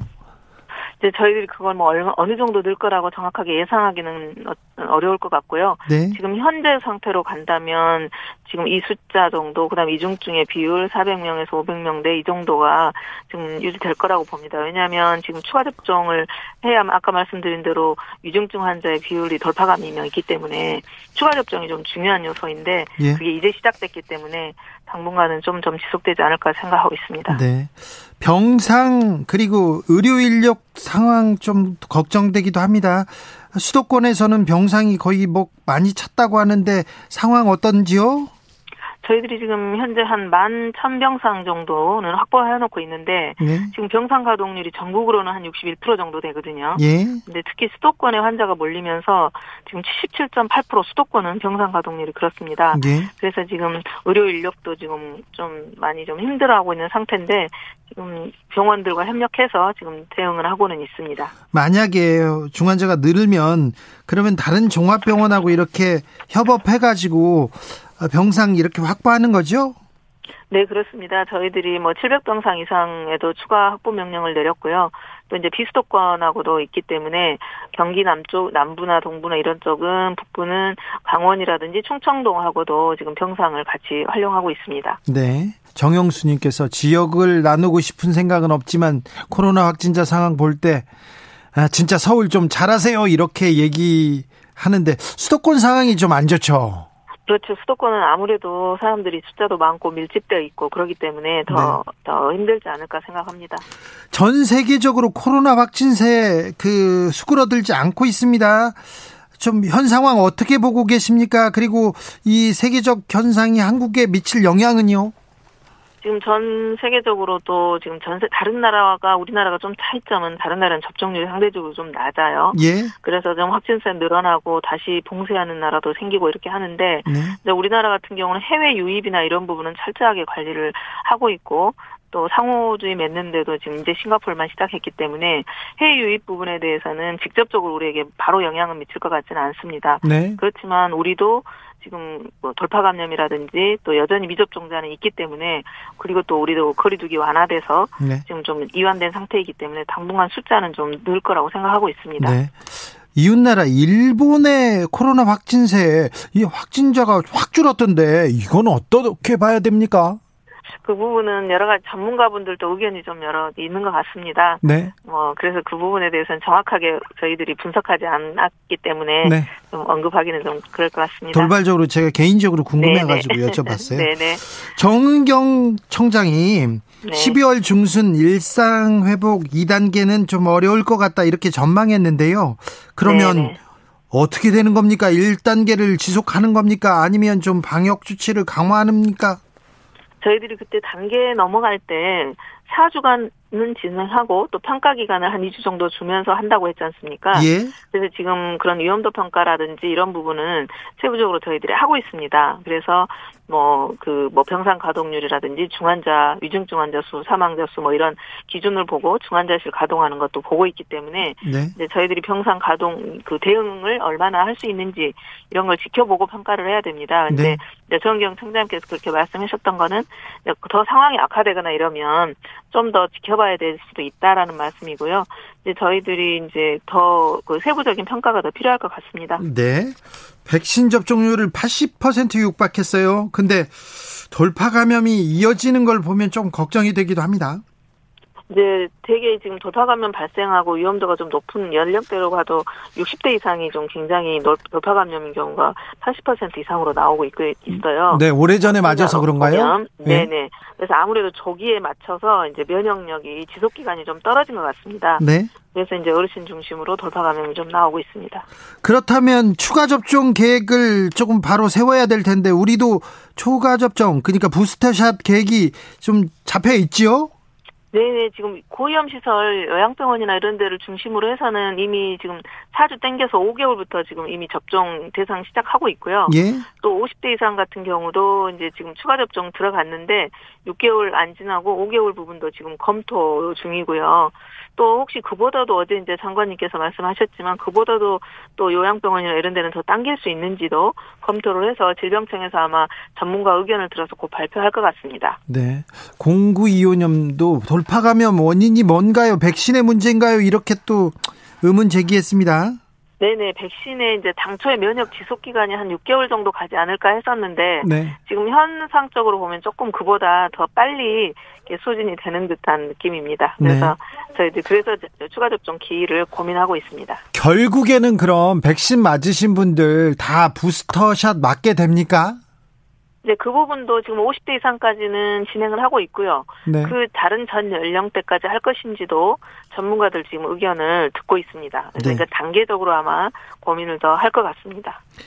그렇죠. 어, 미접 미접종자 문제는 어떻습니까? 청소년들 백신 접종 잘 하고 있습니까? 예약률 그렇게 높지 않다는데요. 네네. 지금 예약률이 30%에 못 미치고 있어서요. 청소년들 같은 경우는 일단 접종에 그래도 이득이 더 높으니까 가급적 접종하도록 공고를 하고 있고요. 네. 혹시 이제 여러 가지 이유로 접종을 못 한다거나 안 하신 분들이라도 이제 특히 청소년들이 많이 가는 시설, 위험 시설, 또 다중이용 시설에서 방역 수칙을 더욱더 철저히 지켜주실 것까지 아울러서 당부드리고 있는 상황입니다. 네, 알겠습니다. 연말 모임 많은데요. 약속도 많은데 꼭 네. 이것만은 지켜라. 꼭 지켜야 되는 거 있으면 당부 말씀 있으면 하나 해주십시오. 네, 항상 강조하는 거 마스크 쓰자, 또 환기 잘하자, 또 증상 발생했을 때 검사하자 이건 기본이고요. 특히 지금은 돌파 감염 이런 거 많이 위험하잖아요. 네. 그래서 혹시 가족 중에 요양병원 방문할 때 이때도 주의하셔야 되고요. 네. 방역 수칙 꼭 지키셔야 되고 또 주변의 어르신들, 부모님들 추가 접종 대상자이신 분들 반드시 추가 접종 맞도록 함께 좀 공고해 주시고 참여해 주시면 감사하겠습니다. 반장님도 건강 좀 잘 챙겨 주십시오. 네. 고맙습니다. 가, 감사합니다. 박향 중수본 방역 총괄 반장이었습니다. 주진우 라이브 훅 인터뷰 이어가겠습니다. 대선 주자들이 부동, 부동산 공약 앞다투어 내놓고 있습니다. 부자들을 위한 정책이냐, 서민들을 위한 정책이냐, 벌써부터 공방 뜨거운데요. 아, 아직 서울 수도권 집값 치솟고 있습니다. 이 정책들이 부동산 잡을 수 있을까요? 안정화 시킬 수 있을까요? 대선 주자들의 부동산 공약 좀 뜯어보겠습니다. 참여연대 정책위원 김남근 변호사, 안녕하세요. 예, 안녕하십니까? 음, 대선 후보들 부동산 정책 이렇게 계속 내놓고 있는데 종부세 논란부터 좀 짚어보고 가야 되겠습니다. 윤석열 후보가 종부세는 세금 폭탄이라면서 1주택자 종부세 완화 시사했습니다. 이 방향 어떻게 보시는지요? 세금 폭탄론을 후보가 들고 나왔다는 게 좀 놀라운데요. 그 지금 종부세는 이제 올해 법이 개정이 돼서 공시지가로 11억, 시가로 하면 16억이 됩니다. 16억 이상의 이제 고가 주택을 가졌을 때 부과가 되는 것인데 네. 그분들이 내는 종부세가 20만 원 정도거든요. 아 그래요? 16억의 그 주택을 가지신 분이 20만 원 정도 1년에 내는 걸 가지고 세금 폭탄이라고 할 수 있나 이제 그런 좀 의문이 들어서 아마 이 아마 이 윤석열 후보가 이 종부세의 실정을 잘 이렇게 파악을 못하고 하는 얘기가 아닌가 이렇게 또 생각 들고요. 종부세는 공시지가 11억, 시가는 16억, 16억 원짜리 집을 가진 사람이 1년에 20만 원 냅니까? 예, 20만 원 냅니다. 근데 네. 그 정도를 가지고 세금 폭탄이라고 할 수 있겠냐 이제 그런 의문이 든다는 거죠. 네. 그리고 어, 이미 이제 올해 또 법이 개정이 돼서 작년엔 공시지가 9억, 시가로 한 13억 정도 이제 되시는 분들이 그 종부세를 내게 됐었는데요. 네. 근데 그런 분들이 이제 지금 다 탈락을 한 이미 상태이거든요. 예. 그래서 대상도 작년에 한 75만 명 정도가 대상이었는데 네. 올해는 이제 소위 2%율이라고 해서 어, 전체 세대의 2% 정도만 부과를 하겠다 그래서 이제 한 30만 세대 이런 정도로 줄어들었거든요. 예. 그래서 굉장히 제한된 범위 내에서 세금이 부과가 되고 있는 것이어서 우리 국민들 일반이 또 종부세를 그 내기도 어려운 그런 세금입니다. 근데 그런 부분에 대해서 이제 이걸 뭐 폐지하겠다, 완화하겠다 그러니까 좀 실정을 잘 모르는 게 아닌가 그런 좀 의문이 들고 있습니다. 언론에서 대대적으로 종부세 폭탄 날라온다, 폭탄 고지서 날라온다고 보도하고 있는데요. 근데 이제 이 종부세 논쟁에서는 다주택자들에 대해서 종부세를 내는 것에 대해서는 사실 큰 이견이 없는 거거든요, 우리 사회에. 네. 또 다주택자들은 그 임대주택자로서 등록을 해서 그 세입자들에게 그 계약 갱신 제도를 한 장기간 한 10년 정도 계속 할 수 있도록 하고 이제 그 인상료를 제한받는 그런 걸 하게 되면 또 이 종부세를 면제받고 있거든요. 네. 그러니까 그런 걸 하지 않고 어이 이 등록을 하지 않겠다라는 다주택자들에 대해서만 이제 종부세가 내는 것이기 때문에 네. 그런 경우에까지 이제 세금을 면제해 줘야 되느냐 이제 의문이 있고요. 결국 일가구 일주택자들에 대해서 이제 세금을 감면해 줘야 되느냐가 논쟁인데 그렇죠. 이미 한 20만 원 정도라면은 네. 그 정도면 부담 가능한 것이다라고 봐야 된다는 것입니다. 네. 이 올해 엄청나게 많이 올랐다 그 말도 또 사실과 조금 거리가 있습니까? 종부세가? 네, 그렇습니다. 이제 종부세는 올해 또 법이 개정이 돼가지고 이미 이제 공시가격 9억에서 11억으로 그렇게 과세 대상이 이제 올라가 있는 그런 상황이고요. 예. 그래서 그 11억 정도 그러니까 공시가격 11억이면 이제 시가로 16억인데 그분들이 작년에 이제 내던 세금이 어, 보통 한 이제 7, 80만 원 정도 됐는데 그게 한 20만 원까지 줄어들었으니까 오히려 줄어들었네요.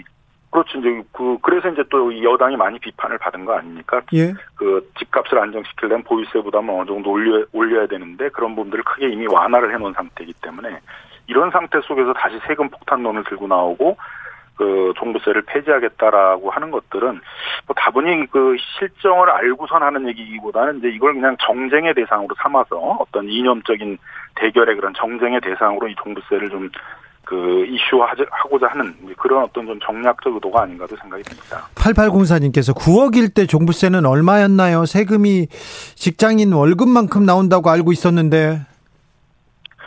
작년에 이제 그 공시지가가 9억 정도였을 때도 한 40만 원 정도였거든요. 그러니까 네. 시가로 한 13억 정도 그 주택을 가진 사람들이 1년에 한 40만 원 정도 한다고 되면 이게 이렇게 큰 부담이냐? 네. 라는 이제 좀 의문이 있었다는 거죠. 오히려 올해는 또 16억 주택을 가지고 있는 사람이 1년에 20만 원 정도 낸다는 거죠? 네, 그렇습니다. 그러니까 네. 좀 세금 폭탄론이라는 건 인위적으로 만들어져 있는 어떤 프레임 같은 것이고 네. 너무 이렇게 정략적으로 이용이 되고 있어서 실제 이 종부세가 의도하고자 하는 그런 정책적 목표 같은 것들은 좀 너무 희석되는 것이 아닌가 우려가 됩니다. 윤석열 후보가 종부세 문제가 많은 세금이다. 이거 재산세하고 통합해야 된다. 그러 그렇게 이중과세다 이런 얘기도 했어요. 그래서 첫 번째는 왜 재산세 외에 종부세를 걷게 됐냐면은 그 다른 나라들은 시가 대비 이 보유세 비율이 한 1% 정도 되거든요. 네. 대도시 지역은 대부분 1%이고 OECD 평균으로도 0.5% 정도 됩니다. 네. 근데 우리의 이제 그 실효세율이 0.15%밖에 안 되거든요. 이게 예. 너무 낮은 거죠. 예. 보유세가 어느 정도는 이제 이 부담되는 정도가 돼야지 이렇게 많은 주택들을 소유하려고 하는 그런 적 욕구들을 억제할 수가 있고 일정 정도는 이제 토지에서 발생하는 불로소득들을 환수할 수가 있는 것인데요. 그래서 이 재산세를 점진적으로 이제 늘려나가 높여나가야 되는 이제 그런 상황인데 한꺼번에 높이면 조세 저항이 심하지 않겠습니까? 네. 그래서 다주택과 고가주택부터 먼저 이제 그 실효세율을 1%에 가깝게 올리자 그래서 종부세라는 게 따로 만들어지게 된 것입니다. 종부세가 그래서 생겼군요. 네, 그래서 이제 이게 뭐 거의 한 20년 정도 이렇게 국가 정책적으로 이걸 끌어왔는데 이걸 다 한꺼번에 뒤집어서 없애겠다라는 건 너무 좀 무모한 얘기가 아닌가도 생각이 들고요. 예? 윤석열 후보가 얘기하는 그 인지중과세, 뭐 조세평등주 위반 이런 거는 헌법재판소에서 이미 여러 번 다뤄졌던 것이거든요. 예? 다 합헌 반 합헌 결정이 났던 것이고 일가구 1주택자에 의해서 감면 제도가 없다는 것들이 헌법 불합치 결정이 났었는데 그건 이미 이제 종부세 안에 뭐 75세 이상 되신 분들에게 뭐 그 고령자 이제 감면 제도가 들어왔고 또 장기 뭐 15년 이렇게 그 보유하시는 분들에게 또 이 감면 제도가 들어왔기 때문에 더 이상은 이렇게 종부세와 관련된 어떤 위헌 시비 같은 것들은 지금 없는 상황입니다. 아무튼 그 보유세가 보유세가 시가의 선진국은 시가의 1% 수준이고 OECD 평균도 0.5% 수준인데 우리나라는 0.15% 수준이라고요?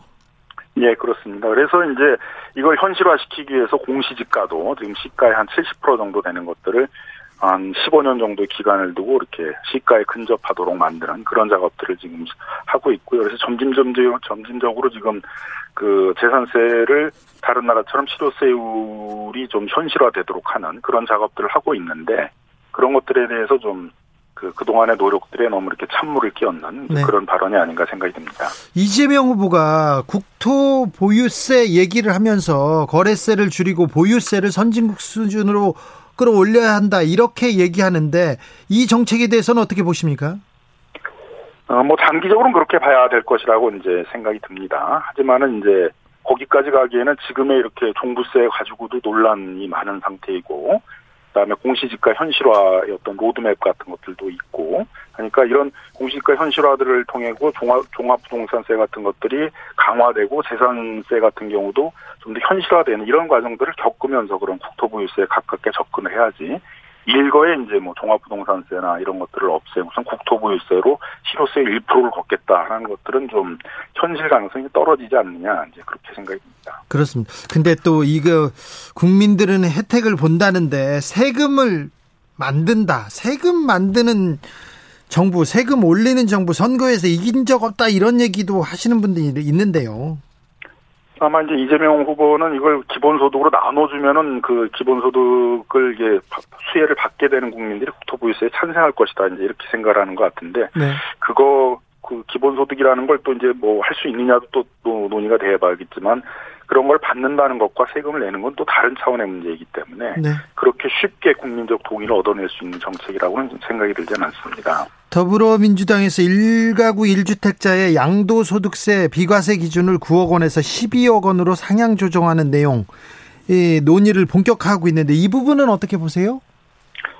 결국은 이제 이게 우려되는 부분들은 고가 주택의 기준을 9억에서 12억으로 올리겠다는 게 되거든요. 예. 그럼 이제 많은 무주택자들이 있고 또 젊은 층 같은 경우는 주택 가격이 너무 올라가가지고 많이 좌절을 하고 있는데 결국은 그렇게 지금 올라가 있는 주택 가격들이 하향 안정화될 거다, 떨어질 거다라는 기대들을 어느 정도는 갖고 있는 것인데 정부가 나서 가지고 어, 더 이상 집값은 떨어지지 않는다. 이미 문재인 정부에서 이만큼 올라간 이 버블 가격들은 그냥 고정된다. 이런 이제 신호를 주는 것이거든요. 그래서 많은 무주택자들이나 젊은 층들에게 좌절을 가져다 줄 수 있는 것이고 또 시장에도 어느 정도는 지금 가격 조정들을 통해서 가격이 좀 떨어져야 될 상황인데 그런 것들을 이제 가격의 하향 안정화들을 좀 막는 그런 부작용이 있을 것으로 보입니다. 어, 앞서 최영두 의원이 불과 아, 몇십 분 전입니다. 저희 방송에서 다주택자들이 주택을 처분을 못하게 만들어가지고 종부세 폭탄을 맞았다 이렇게 말씀하셨는데 다주택자들이 그 주택을 내놓을 수 있도록 처분을 좀 용이할 수 있도록 이렇게 유도하는 방법도 필요하지 않나요? 그, 그 방법 중에 하나가 이제 보유세를 강화를 해서 많은 네. 주택들을 보유하는 경우에 있으면 부담이 되도록 하는 이제 그런 정책이거든요. 네. 세계 어느 나라나 이런 보유세를 강화하는 정책들을 쓰고 있는 것이고요. 우리는 이제 그게 많이 왜곡됐던 게 그 임대사업자 등록제도에 등록을 하게 되게 되면 종부세를 면제받다 보니까 다주택자들이 많은 주택들을 보, 보유하면서도 그 부담을 갖지 않는 제도로 이 등록임대주택들을 많이 활용하고 있어서 네. 등록임대 제도에도 어떤 개선이 필요하다고 생각이 듭니다. 종부세 하나만 더 물어볼게요. 참여정부였었죠. 노무현 정부에서 종부세를 만든다고 하니까 세금 폭탄이라고 언론에서 그리고 야당에서 계속 얘기를 하고 아, 굉장히 그 여론을, 여론이 나빠졌었는데요. 그리고 나서 또 이명박 정부 들어서 종부세는 또 후퇴했고요. 그 상황하고 지금하고 좀 비슷한 거 아닌가요? 어, 그래서 이제 노무현 정부 때도 집값이 이제 많이 올라 그런 이제 상태였습니다. 네. 네 그래서 이제 그 어떻게 보면 집값 안정화 대책이기도 했고 또 네. 장기적으로는 그 조세 형평적 측면에서 보더라도 그 고가 주택이나 다주택자들에 대해서는 이게 누진적으로 재산세를 부과해야 된다라는 그런 사회적 공감대가 있어서 종부세라의 제도라는 게 들어오게 된 것이고요. 꾸준하게 정책을 이제 수행을 하게 되면 한 2017년 정도쯤 되게 되게 되면 종부세 대상인 다주택자들이나 고가주택자들에게 대해서는 실효세율을 1%에 근접하게 된다라는 이제 전망을 갖고 있었습니다만 중간에 정책이 일관되게 추진되지 못하고 계속 이렇게 후퇴되고 하는 과정을 겪다 보니까 아직도 이 문제를 가지고 사회적 논란이 많고 정책적 목표를 실행을 제대로 못하고 있는 것 같습니다. 하지만 이런 이제 종부세와 같은 보유세를 강화하는 정책은 세계적으로 굉장히 보편적인 정책이라고 생각이 들고요. 예. 또 이런 보유세가 강화가 돼야지 그 이후에 이제 뭐 양도소득세도 어, 좀더 이제 뭐 정상적으로 한 대라든가 또 거래세인 취득세나 이런 부분들을 완화한다든가 하는 것도 가능해지기 때문에 정책의 일관성을 가지고 계속 추진될 필요가 있다고 보여집니다. 네. 1236님께서 공동 명의로 13년 거주한 공시지가 14억 2천만 원짜리입니다. 매매가는 20억이고요. 어, 20억일 때 종부세는 70만 원이고 재산세는 올해 224만 2천 원 두 번 냈습니다. 소득은 올해 회사 퇴사해가지고 월 150만 원입니다. 퇴직 이후에 고가 1주택 보유한 분들 사례가 주로 언론에 소개되는데 이런 분들 어떻게 봐야 됩니까? 그래서 지금도 이제 고령자에 대해서는 고령자 감면이 있고 그다음에 예. 장기 보유 감면은 또 장기 보유 감면이 있어서 뭐 많게는 80%까지 감면을 받을 수가 있습니다. 네. 그다음에 이제 이런 분들이 이제 부담이 되는 경우에 있어서는 그래서 저희 시민단체에서는 이제 납부를 유예해 주자라는 것이거든요. 네. 지금 부담이 돼서 뭐 내지 못한다면 뭐 상속을 할 때나 아니면 처분을 할 때 그때까지 이제 내지 않았던 것들을 그대 그 시점에 있어서 한꺼번에 내도록 하는 그런 제도를 도입해서 해결할 필요가 있습니다. 네. 어, 변호사님, 음, 네. 부동산 잡아야 되는데요. 부동산 가격 안정화하기 위해서 그리고 자산 양극화 막기 위해서 부동산 정책 어느 어떤 방식으로 펼쳐야 됩니까? 부동산 세제 개편 어떤 방식으로 이루어져야 됩니까? 세계 보편적인 정책이 보유세는 강화하고 거래세는 완화하자는 정책이니까요. 예. 보유세를 강화하는 정책이 일관되게 추진될 필요가 있겠다 생각이 들고요. 그다음에 단기적인 법으로는 이제 결국은 이 유동성이 부동산 시장으로 너무 많이 몰리기 때문에 것이거든요. 예. 그래서 세계 보편적으로는 그 DSR이라고 그래서 연소득 대비 대출 원리금을 갚을 수 있는 이제 비율을 정해가지고 40% 이내에서만 대출하는 제도들을 꾸준히 이제 하다 보니까 개인들이 부동산 투자나 투기를 하는 경우들이 굉장히 드문데 우리가 이 가계부채 관리가 제대로 되지 않다 보니까 그 부동산 버블을 만드는데 상당히 영향을 미쳤다고 생각이 듭니다. 차기 정부에 있어서는 그런 가계부채 관리 정책을 좀 더 철저히 하고 보유세 강화 정책들을 일관되게 밀어일고 나갈 필요가 있다고 생각이 듭니다. 아, 말씀 잘 들었습니다.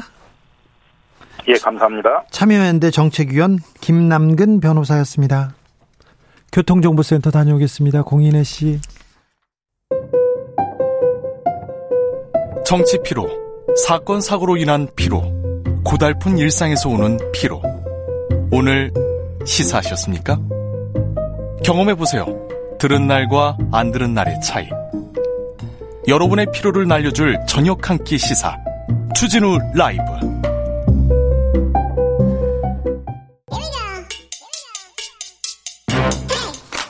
뉴스를 향한 진지한 고민 기자들의 수다. 라이브 기자실을 찾은 오늘의 기자는 은지옥이요. 시사인 김은지입니다. 오늘 준비한 첫 번째 뉴스부터 가보겠습니다. 네, 성추행 피해를 당하고 숨진 공군 부사관이 더 있었다라고 합니다. 이해람 중사 말고요. 네, 또 다른 피해가 있었다라는 사실이 뒤늦게 드러난 건데요. 네. 말씀처럼 상간의 성추행과 군의 2차 가해로 이해람 중사가 스스로 목숨을 끊은 바가 있습니다. 네, 성추행을 조금 잘만 잘만 단죄했어도 2차 가해만 없었어도 이해람 중사 막을 수 있었어요. 네, 그런데 비슷한 사건이 비슷한 시기에 또 있었다라는 사실이 뒤늦게 드러나서 파문이 일고 있는데요. 네. 군인권센터에 따르면 공군 8전투 비행단에서 또 공군입니까? 네, 하사로 일하던 피해자 A 씨가 지난 5월 11일 자택에서 숨진 채 발견됐다라고 합니다. 네. 숨진 A 씨를 발견한 건 상간 이모 준이었는데 이준이가 A 씨가 출근 시간에 가까워졌는데도 나타나지 않자 A 씨 집에 직접 찾아갔다라고 합니다. 그리고는 인기척에 들리지 않자 한 45분 정도 지난 다음에 대대의 주임원사와 함께 방범창을 뜯고 그 집에 들어가서 A 씨를 발견했다라고 하는데요. 예? 그러니까 경찰, 군사 경찰이 이 상황이 이상하다라고 느꼈던 거죠. 경찰을 부르지도 않고 직접 집에 들어가서 물건을 뒤진 이준희가 이상하다, 수상하다 이렇게 여겼고요. 수상하네요. 네, 그래서 신문을 하니까 이준희가 A 씨가 숨지기 전 일곱 차례 이상 그 집을 찾아갔다라는 사실을 파악했다라고 합니다. 뿐만 아니라 업무와 관계없는 연락을 수시로 했다라고 하고요. 게다가 스스로 자백하기로는 3월과 4월 그러니까 숨지기 두 달 전 두 차례 걸쳐서 A 씨의 볼을 잡아당겼고 A 씨가 얼굴 만지는 게 싫다 이렇게 거부 의사를 밝혔다라는 것도 자기 입으로 실토했습니다. 지금 그러니까 이준이 말만 말 이준희의 증언만 들어도 예, 예. 가해자의 말 말로는 그냥 얼굴만 만졌다 이렇게 얘기했는데 어좀 의심이 갑니다. 근데 어이 정도 이 정도 의심이 가면 이걸 조사해 봐야 되는데 군이 어떻게 한 겁니까?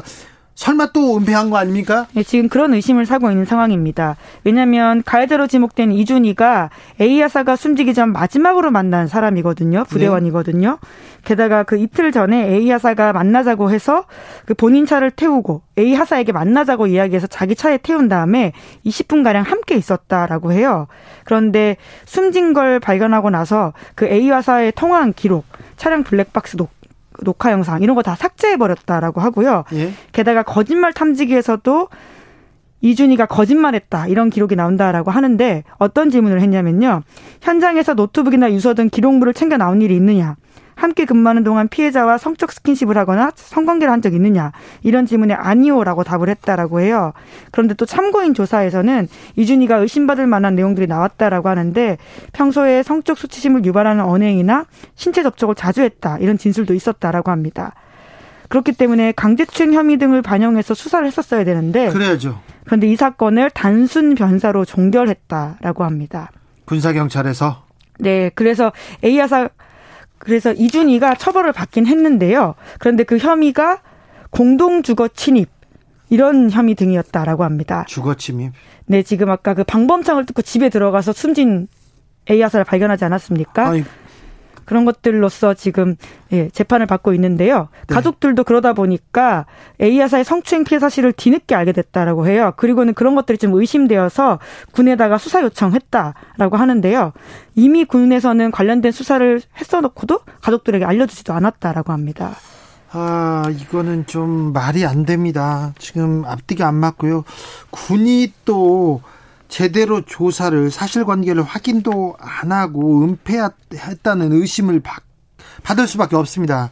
이거 그럴 수밖에 없어요. 네, 그렇죠. 이제 겨우 가족들이 공론화하면서 사건이 발생한 지 6개월 후에나 드러나기 시작하고 있는 건데요. 예? 심지어 이 사건 당시가 이해람 중사 사건으로 부실 수사 군이 굉장히 여론의 질타를 받고 있을 때였거든요. 부실 수사했었죠. 네, 그래서 공군 참모총장이 사의를 표하는 등 굉장히 사회적인 큰 문제가 된 바가 있습니다. 예? 그런데 한쪽에서는 또다시 군 수사기관이 가해자의 강제추행 사실을 파악하고 있었음에도 이를 제대로 바로잡고 처벌하고 시정하려 하기보다는 감췄다라는 의심을 사고 있는 건데요. 그렇죠.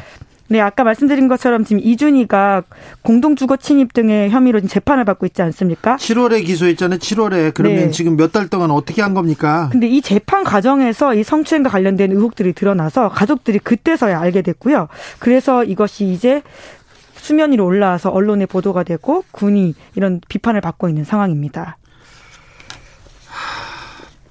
가해자에 대한 엄벌 수사 필요한 것 같습니다. 그리고 만약에 군 수사기관과 지휘관들이 이거 사건 은폐했다면 이 진상도 규명해서 이 문제도 따져야 됩니다.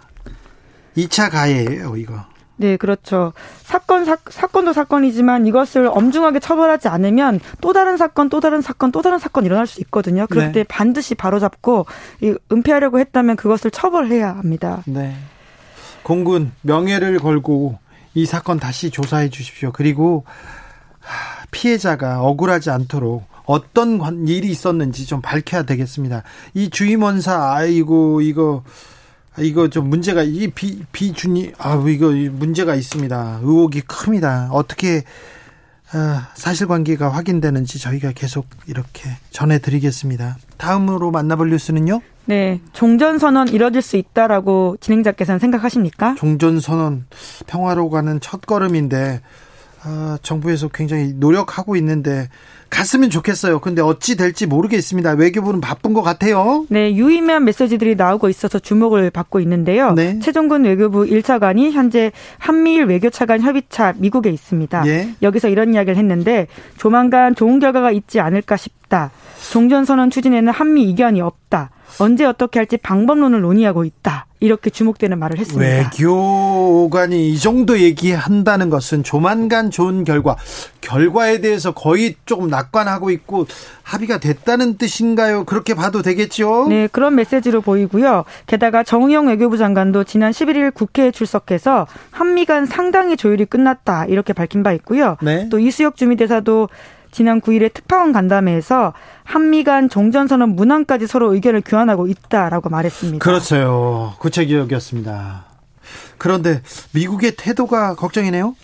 네, 아무래도 좀 온도 차이가 있고요. 이제 외교라고 하는 것이 모든 것이 다 맺어지어져야지만 알 수 있는 상황이기 때문에 쉽게 낙관하기는 어렵습니다. 네. 그럼에도 불구하고 이런 한국 쪽 메시지는 좀 의미가 있어 보이는데 네. 여튼 미국에서는 지난 12일 관련해서 논평에 대해서 외교적 비공개 대화의 자세한 내용은 언론과 공유하지 않겠다라고 이야기를 했고요. 예. 좀 조심스러운 태도를 보이고 있습니다. 외교관들은 항상 조심스럽게 얘기해요. 그래서 외교적 수사라는 얘기도 합니다, 우리가. 네, 이제 게다가 지난 12일에 언론과 인터뷰를 했던 데니엘 크린튼 브링큰 국무부 동아시아 태평양 차관보가 있는데요. 여기서 이런 이야기 했습니다.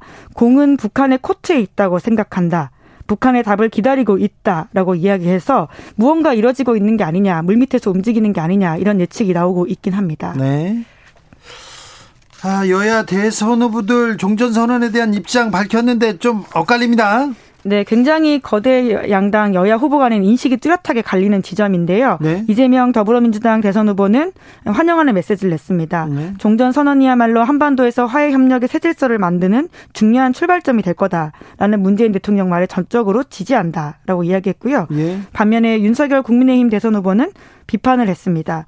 서울 외신기자클럽 초청 간담회에서 관련된 이야기를 했는데요. 정정 관리 체계가 무력화되기 쉽고 비상 상황 발생 시 대한민국 안보에 중대한 문제가 생길 수 있다. 이런 주장을 한 바가 있습니다. 그리고 주한미군 철수 얘기도 했죠?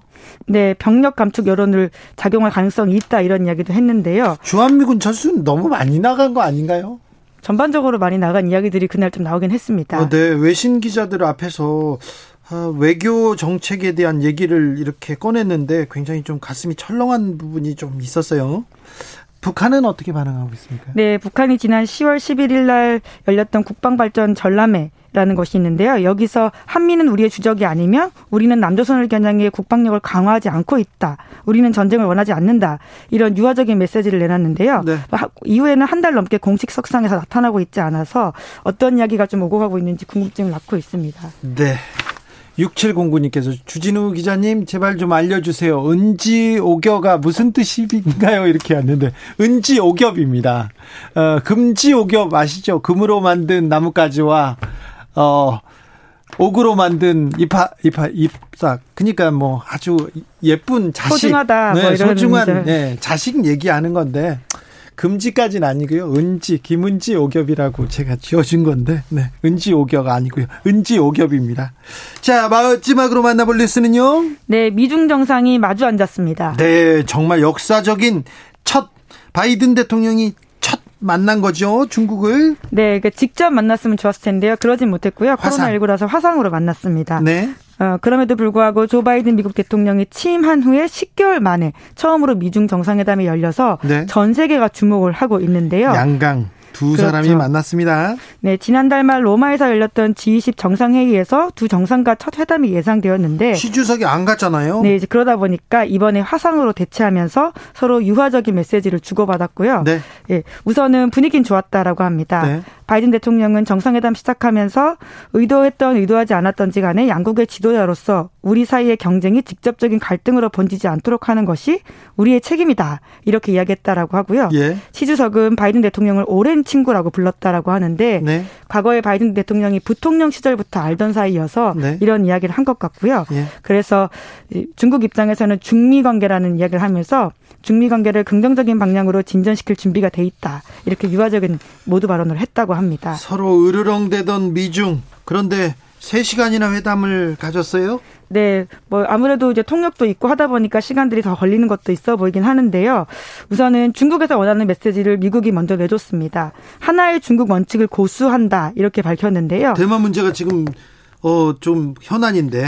네, 그렇죠. 이 문제 가지고는 중국이 아주 예민한 사안이거든요. 그렇죠. 네, 그러다 보니까 바이든 대통령이 이런 이야기를 냈다라고 하고요. 하지만 신장 위구르와 티베트 홍콩 인권 문제에 대해서는 우려를 표명한다라고 하면서 또 다른 견제군 또 날렸다라고 그러니까 합니다. 한 손에는 하나의 중국을 주고 다른 손에는 또 인권 문제 또 들고 나왔군요. 네, 게다가 북한과 아프가니스탄, 이란을 포함한 주요 지역 문제에 대해서도 의견을 교환했다라고 하는데 네? 북한 관련된 메시지가 어떻게 나왔는지는 조금 더 취재를 해보고 내용을 봐야 될 것 같습니다. 종전 선언에 대한 얘기 안 나왔나요? 네, 그 이야기도 우리가 가장 관심을 가지는 사안인데 네. 아직까지 브리핑된 바는 없어서요. 그 미중 기자들이 좀 취재를 하거나 한국에 있는 특파원들이 취재를 해서 그 내용들이 좀 나와야 될 것 같습니다. 네, 기후 변화에 대해서도 중요한 역할을 하기로 손을 맞잡았다고 하는데 그래도 지금 네, 미중 관계가 엄청 긴장 상태이어서 이 긴장 관계는 쉬 풀리지는 않을, 않을, 않을 것처럼 보여요. 네, 경제적으로도 그렇고 정치적으로도 그렇고 외교적으로 또 군사적으로도 그러지 않습니까? 네. 네, 특히나 군사적인 부분에 있어 가지고 지금 눈길을 끄는 게 있는데 중국이 지난 8월 극초음 초음속 미사일 발사 시험을 했다라는 사실이 뒤늦게 알려졌는데요. 네. 파이낸셜 타임스가 보도했습니다. 이에 대해서 중국에서는 우주 발사 시험이었다 이렇게 이야기하면서 군사적인 긴장 아니다라고 주장하고 있는데요. 네. 하지만 미국에서는 그렇게 보고 있지 않습니다. 굉장히 심각한 우려가 있다라는 이야기를 하고 있는데 이것은 무기 시스템 시험이다라고 미국 쪽에서 보고 있다고 합니다. 네. 그래서 네, 또 이걸 가지고도 또 으르렁거립니까? 네, 이것만이 아니고 사실은 뭐 여러 군데서 으르렁거리고 있긴 한데요. 또 많은 사람들이 관심 가지는 건 경제적으로 서로 어떻게 주고받을지에 대한 부분이긴 합니다. 증시도 네. 다 그쪽으로 이목이 쏠려 있다라고 하더라고요. 네, 아무튼 미중 관계가 너무 긴장 속에 있어서 어, 주변에 미치는 영향이 너무 큽니다. 안 좋은 악영향이요. 그래서 좀 어, 세계를 이끌어간다는 두 강대국이 좀 자기 역할에 대해서 조금 생각해야 될 것 같습니다. 네. 예, 다른 나라가 부상하게 될 경우에는 이게 필시적으로 긴장 관계가 있을 수밖에 없기 때문에 우리가 지금 그런 시기를 살고 있고 또 그런 지혜가 필요한 것 같기도 합니다. 특별히 우리는 미국과 예. 중국과 가장 가까운 동네에 있어가지고요. 아, 역학 관계 속에서 우리의 외교, 우리의 앞날은 참 어지럽고 어렵기만 합니다. 기자들의 수다 시사인 김은지 기자와 함께했습니다. 감사합니다. 네, 감사합니다. 조혜숙님께서 제 아들이 검사 됐으면 의사 됐으면 교수 됐으면 군인 됐으면 했는데 다 싫어졌어요. 꿈을 꾸기 꿈을 갖기 우울한 대한민국입니다. 이렇게 얘기했는데 네, 좀 안타깝습니다.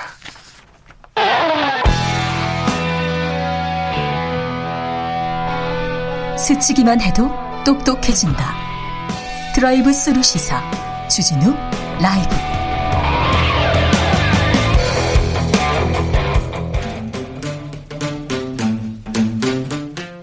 청년이 보고 듣고 느끼는 요즘 우리 사회 그것이 궁금하다. MZ세대에게 묻는다. 요즘 뭐하니? 프로게이머 출신 유튜버 황희두 씨 어서 오세요. 네, 안녕하세요. 오늘은 어떤 얘기로 가볼까요? 먼저 지난 주말 국민의힘 윤석열 후보가 야구장 직권을 다녀와서 자, 2030 청년들 표심 잡겠다고 아주 바쁩니다. 예, 맞습니다. 그래서 인터넷 반응을 먼저 요약해 보면 어, 야구 감독을 해도 잘할 것 같다. 석열이 형 멋있다. 혹시 어디 팬인지 궁금하다. VIP 노릇하지 않고 시민들과 함께 줄 서서 입장하는 모습이 어, 공정과 상식이 몸에 밴 지도자 같다. 뭐 이런 칭찬도 있었고요. 네, 저 칭찬은 좋은데 야구 감독은 어떻게 또 잘한다고 야구 감독하고 검사하고는 좀 어울리진 않는데요. 그런데요. 네, 반면 야구장 가서도 쩍벌하냐, 어, 풀 영상을 다 보면 청년들이 다 외면하던데 뭐 이런 반응도 있었고, 위드 코로나 욕하던 사람이 야구장 간 거 보면 기가 차다. 이런 지적도 있었습니다. 청년 커뮤니티 여론은 어떻습니까? 실제로 입장하던 당시에 와서 주먹 인사하고 가서 깜짝 놀랐다는 얘기도 있었고요. 뭐 근처에 앉아 있었는데 이렇게 팬들이 와서 계단에서 사진 찍고 이렇게 계단 막으면 안 된다고 스텝이 제지하니까 막 진상 부리는 뭐 그런 일도 있었다는 얘기도 나왔습니다. 그리고 이렇게 서민스럽게 친근하게 보이기 위한 어떤 작전 같다는 비판도 있었고요. 네. 윤석열 후보 이어서 이어서도가 아니죠. 청년 행보 이어가고 있는 사람 이재명 후보도 있습니다. 네, 반면 주말 이재명 후보 같은 경우에는 메타버스, 매주 타는 민생버스라고 해서 부산, 울산, 경남 이렇게 지역을 돌았는데요. 예. 이거에 대한 반응을 가져왔습니다. 어, 언론에서 강하게 이렇게 비판하고 이렇게 몰아가는 사람이 가장 개혁적인 후보다라며 이재명 후보가 바로 그 대상이다. 어, 이게 진짜 민심이다. 실제로 울산 시, 시장이라든지 이런 데 보면 사람들 엄청나게 몰렸더라. 뭐 이재명 후보가 확실히 이렇게 인파를 많이 몰고 다니는 것 같다는 응원도 있었고요. 반대로 관심 일도 없다. 뭐 순진한 청년들을 노리는 거 아니냐. 뭐 이런 지적도 있었습니다. 네. 청년 커뮤니티 여론은요? 이게 언론에서 보도가 잘 안 되다 보니까 커뮤니티에서도 아직까지 그렇게 화제가 되지는 않은 것 같습니다. 아, 윤석열의 야구장은 화제가 됐는데 이재명의 부울경 방문은 별로였습니까? 청년 행보는 이재명 후보도 열심히 하고 있는데요. 그렇다면요, 이재명 후보가 재미없는 부산 발언, 이 발언에 대해서는 어떻게 반 어, 보였습니까? 어제 출연한 주진우 라이브에 출연한 이소영 대변인이 전체적인 맥락 보면 애정 어린 발언이었는데 완전 왜곡이다 이렇게 억울해 하더라고요. 예, 그래서 전문을 본 사람은 기자들의 왜곡 수준이 정말 가관이란 지적도 있었고 네. 부산을 포함한 지방이 서울에 비해서 그 경제 격차와 불균형이 심하다는 걸 말한 건데 앞뒤를 다 자르고 지역비하라고 왜곡하냐 한마디로 지역 균형 발전에 대한 얘기였다라는 응원의 목소리도 있었고 만약에 이게 광주였다면 또 나라가 어떻게 뒤집혔을지 어, 부산은 너그럽다 뭐 이런 비판도 있었고 어, 윤석열 후보가 말 실수할 때 그렇게 비판하더니 막상 당하니까 이제 또 언론 탓하냐 이런 지적도 있었습니다. 청년 커뮤니티는요? 윤석열 후보의 실언을 계속해서 보다 보니 이 정도는 실언으로도 안 보이는 이상한 효과다 이런 반응도 있었고 어, 앞뒤 연결해서 보면 결국 이거 실언이 아닌 것 같다. 풀 영상 보면은 기자가 어떻게 왜곡했는지 알 수 있다. 수많은 좋은 얘기들 중에 굳이 저 한마디를 끄집어낸 거다라는 반응과 또 반면 어, 제2의 도시인 부산이 만약에 그렇게 재미가 없다면 나머지 지역은 어떠냐? 뭐 이런 얘기와 함께 어찌됐든 이렇게 재미없다고 평가할 게 아니라 사과를 해야 되는 거 아니냐? 이런 비판도 있었습니다. 네. 보수 커뮤니티에서는 뭐라고 합니까? 뭐 부산 비하 발언이라든지 뭐 아니면은 서울에도 서울 빼고 딱히 다른 곳에 재미있는 곳이 있냐? 어, 윤석열 후보 같은 경우에는 정치에 온 지 얼마 안 돼서 그럴 수 있다 치더라도 정치를 오래 한 사람이 어떻게 이런 말을 할 수 있냐라는 지적도 있었고요. 또 반면에 위로하는 목소리는 괜찮다. 윤석열 후보도 곧 사이좋게 망언할 것 같다. 뭐 이런 얘기도 있었습니다. 자, 아무튼 사실을 정확하게 보는 것보다 좀 옹호하는 사람하고 비판하는 사람은 계속 옹호하고 비판하는 쪽에서는 계속 비판하네요. 예. 자, 홍준표 국민의힘 의원 청년 전용 플랫폼을 열었습니다. 청년하고 계속 이렇게 소통하겠다고 하는데 여론의 반응은 어떻습니까? 일단 지금 홈페이지가 따로 만들어진 후에 네. 굉장히 반응이 뜨겁습니다. 뜨거워요? 예, 그래서 거기에 뭐 홍준표 후보를 지지하던 청년들뿐만 아니라 이게 아무나 가입이 가능하니까 많은 글들이 달리고 있고 홍준표 후보가 직접 그 이제 글을 막 답글도 남기고 있는 상황인데요. 뭐 응원하는 목소리 같은 경우에는 이번 대선에서 빠지겠다고 선언했고 홍준표 씨를 지지해서 열심히 당비도 내고 참여했는데 그때 그렇게 윤석열 측에서 비난하더니 이제 와서 왜 찾는지 모르겠다. 어, 국민의힘이 버린 홍준표 씨를 우리가 품겠다는데 왜 자꾸 괴롭히냐. 뭐 이런 반응도 있었고요. 또 반면 홍준표 후보가 언제부터 2030 청년들의 아이콘이 됐는지 모르겠다. 납득하기 어렵고 그냥 윤석열 후보가 더 어, 극우적인 이미지를 보이니까 지금 이렇게 된 거 아니냐라는 비판도 있었습니다. 청년들은 청년을 위한 플랫폼 어떻게 보고 있습니까? 뭐 반응이 여러 가지가 있는데 좀 비슷한 것 같습니다. 뭐 진짜 재밌게 사는 것 같다는 반응도 있고 네. 개그맨 하면 원탑 찍을 것 같은데 개그맨 네. 할 생각 없냐? 또 반면 이미지 메이킹이 정말 대단하다. 과거 여러 막말들이 있었는데 그렇죠. 예, 그거에 대해서 갑자기 호감형이 된 게 보수 아이콘이. 커뮤니티 반응은요? 어, 청년의 꿈을 가입을 했는데 거기에 이재명 후보 지지자들이 좀 보여서 스트레스 받는다는 반응도 있었고요. 뭐 몇몇 커뮤니티보다 글 리젠, 그러니까 글 올라오는 속도가 빠르니까 거기로 이제 올려 옮겨가면 좋겠다. 뭐 나도 갈아타련다. 뭐 제, 기대 안 했는데 왜 이렇게 재밌냐 뭐 이런 반응도 있었습니다. 네, 그래요. 아, 반응이 있군요. 자, 정의당의 심상정 후보는 모병제를 들고 나왔습니다. 모병제에 대해서는 어떻게 반응합니까? 일단 대다수의 시민들이 비판을 하고 있습니다. 뭐 정의당을 다음 국회에서 볼 일이 없길 바란다. 그 이유는 노회찬 의원 이후에 끝난 것 같다라는 반응도 있었고요. 그래요? 옛날의 정의당이 아니다. 이런 이야기들이 상당히 많았습니다. 청년들은 어떻게 반응해요? 어, 종전해서, 그러니까 이게 또 여성과 남성이 좀 나뉘는 것 같은데, 일단 중요한 건 종전을 해서 모병제로 바뀌었으면 좋겠다라는 반응도 있습니다. 그래야 여건이 더 상승할 것 같다는 얘기도 있고, 모병제로 바꾸면 군대 갈 사람 있겠냐 이런 얘기에 대해서 지금 줄줄 새는 돈을 처우 그 군인들의 처우 개선을 하면 아마 다들 가고 싶어 하지 않을까 뭐라는 얘기도 있는데 어쨌든 중요한 건 군인들의 인권 뭐 이게 가장 중요하다 뭐 이런 얘기들이 많습니다. 남성들의 반응은요? 여성들의 반응은요? 이게 이것까지는 방금 전까지 이제 여성들의 반응이었고 남성들 같은 경우에는 뭐 예를 들어 5년 복무하면 서울에 집한채 사주면 다들 가지 않을까.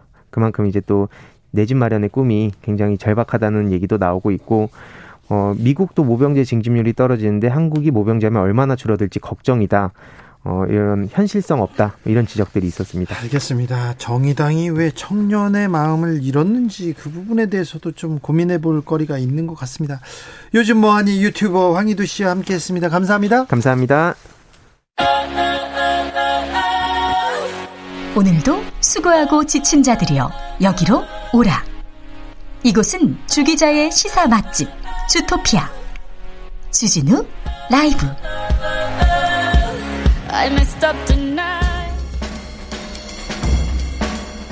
느낌 가는 대로 그냥 고른 뉴스 여의도 주필 우리들이 왕비를 죽였다. 일본 외교관의 명성황후 암살 고백 서한 발견. 한국일보 기사입니다.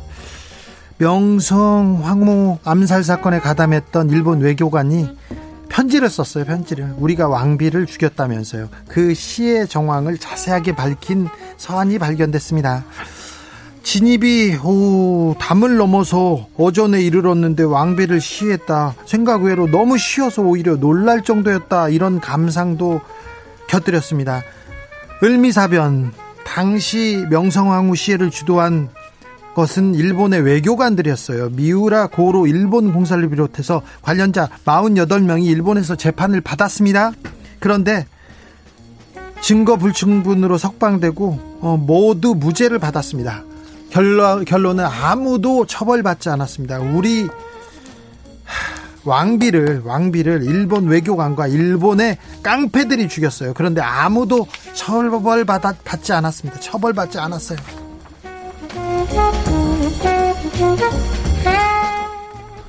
뉴욕 록펠러 센터에 크리스마스 트리 도착 KBS 기사입니다. 미국에서는 엄청 중요한 기사예요. 이 뉴스가 해마다 크리스마스를 앞두고 미국 뉴욕의 록펠러 센터 앞에 대형 크리스마스 트리를 만듭니다.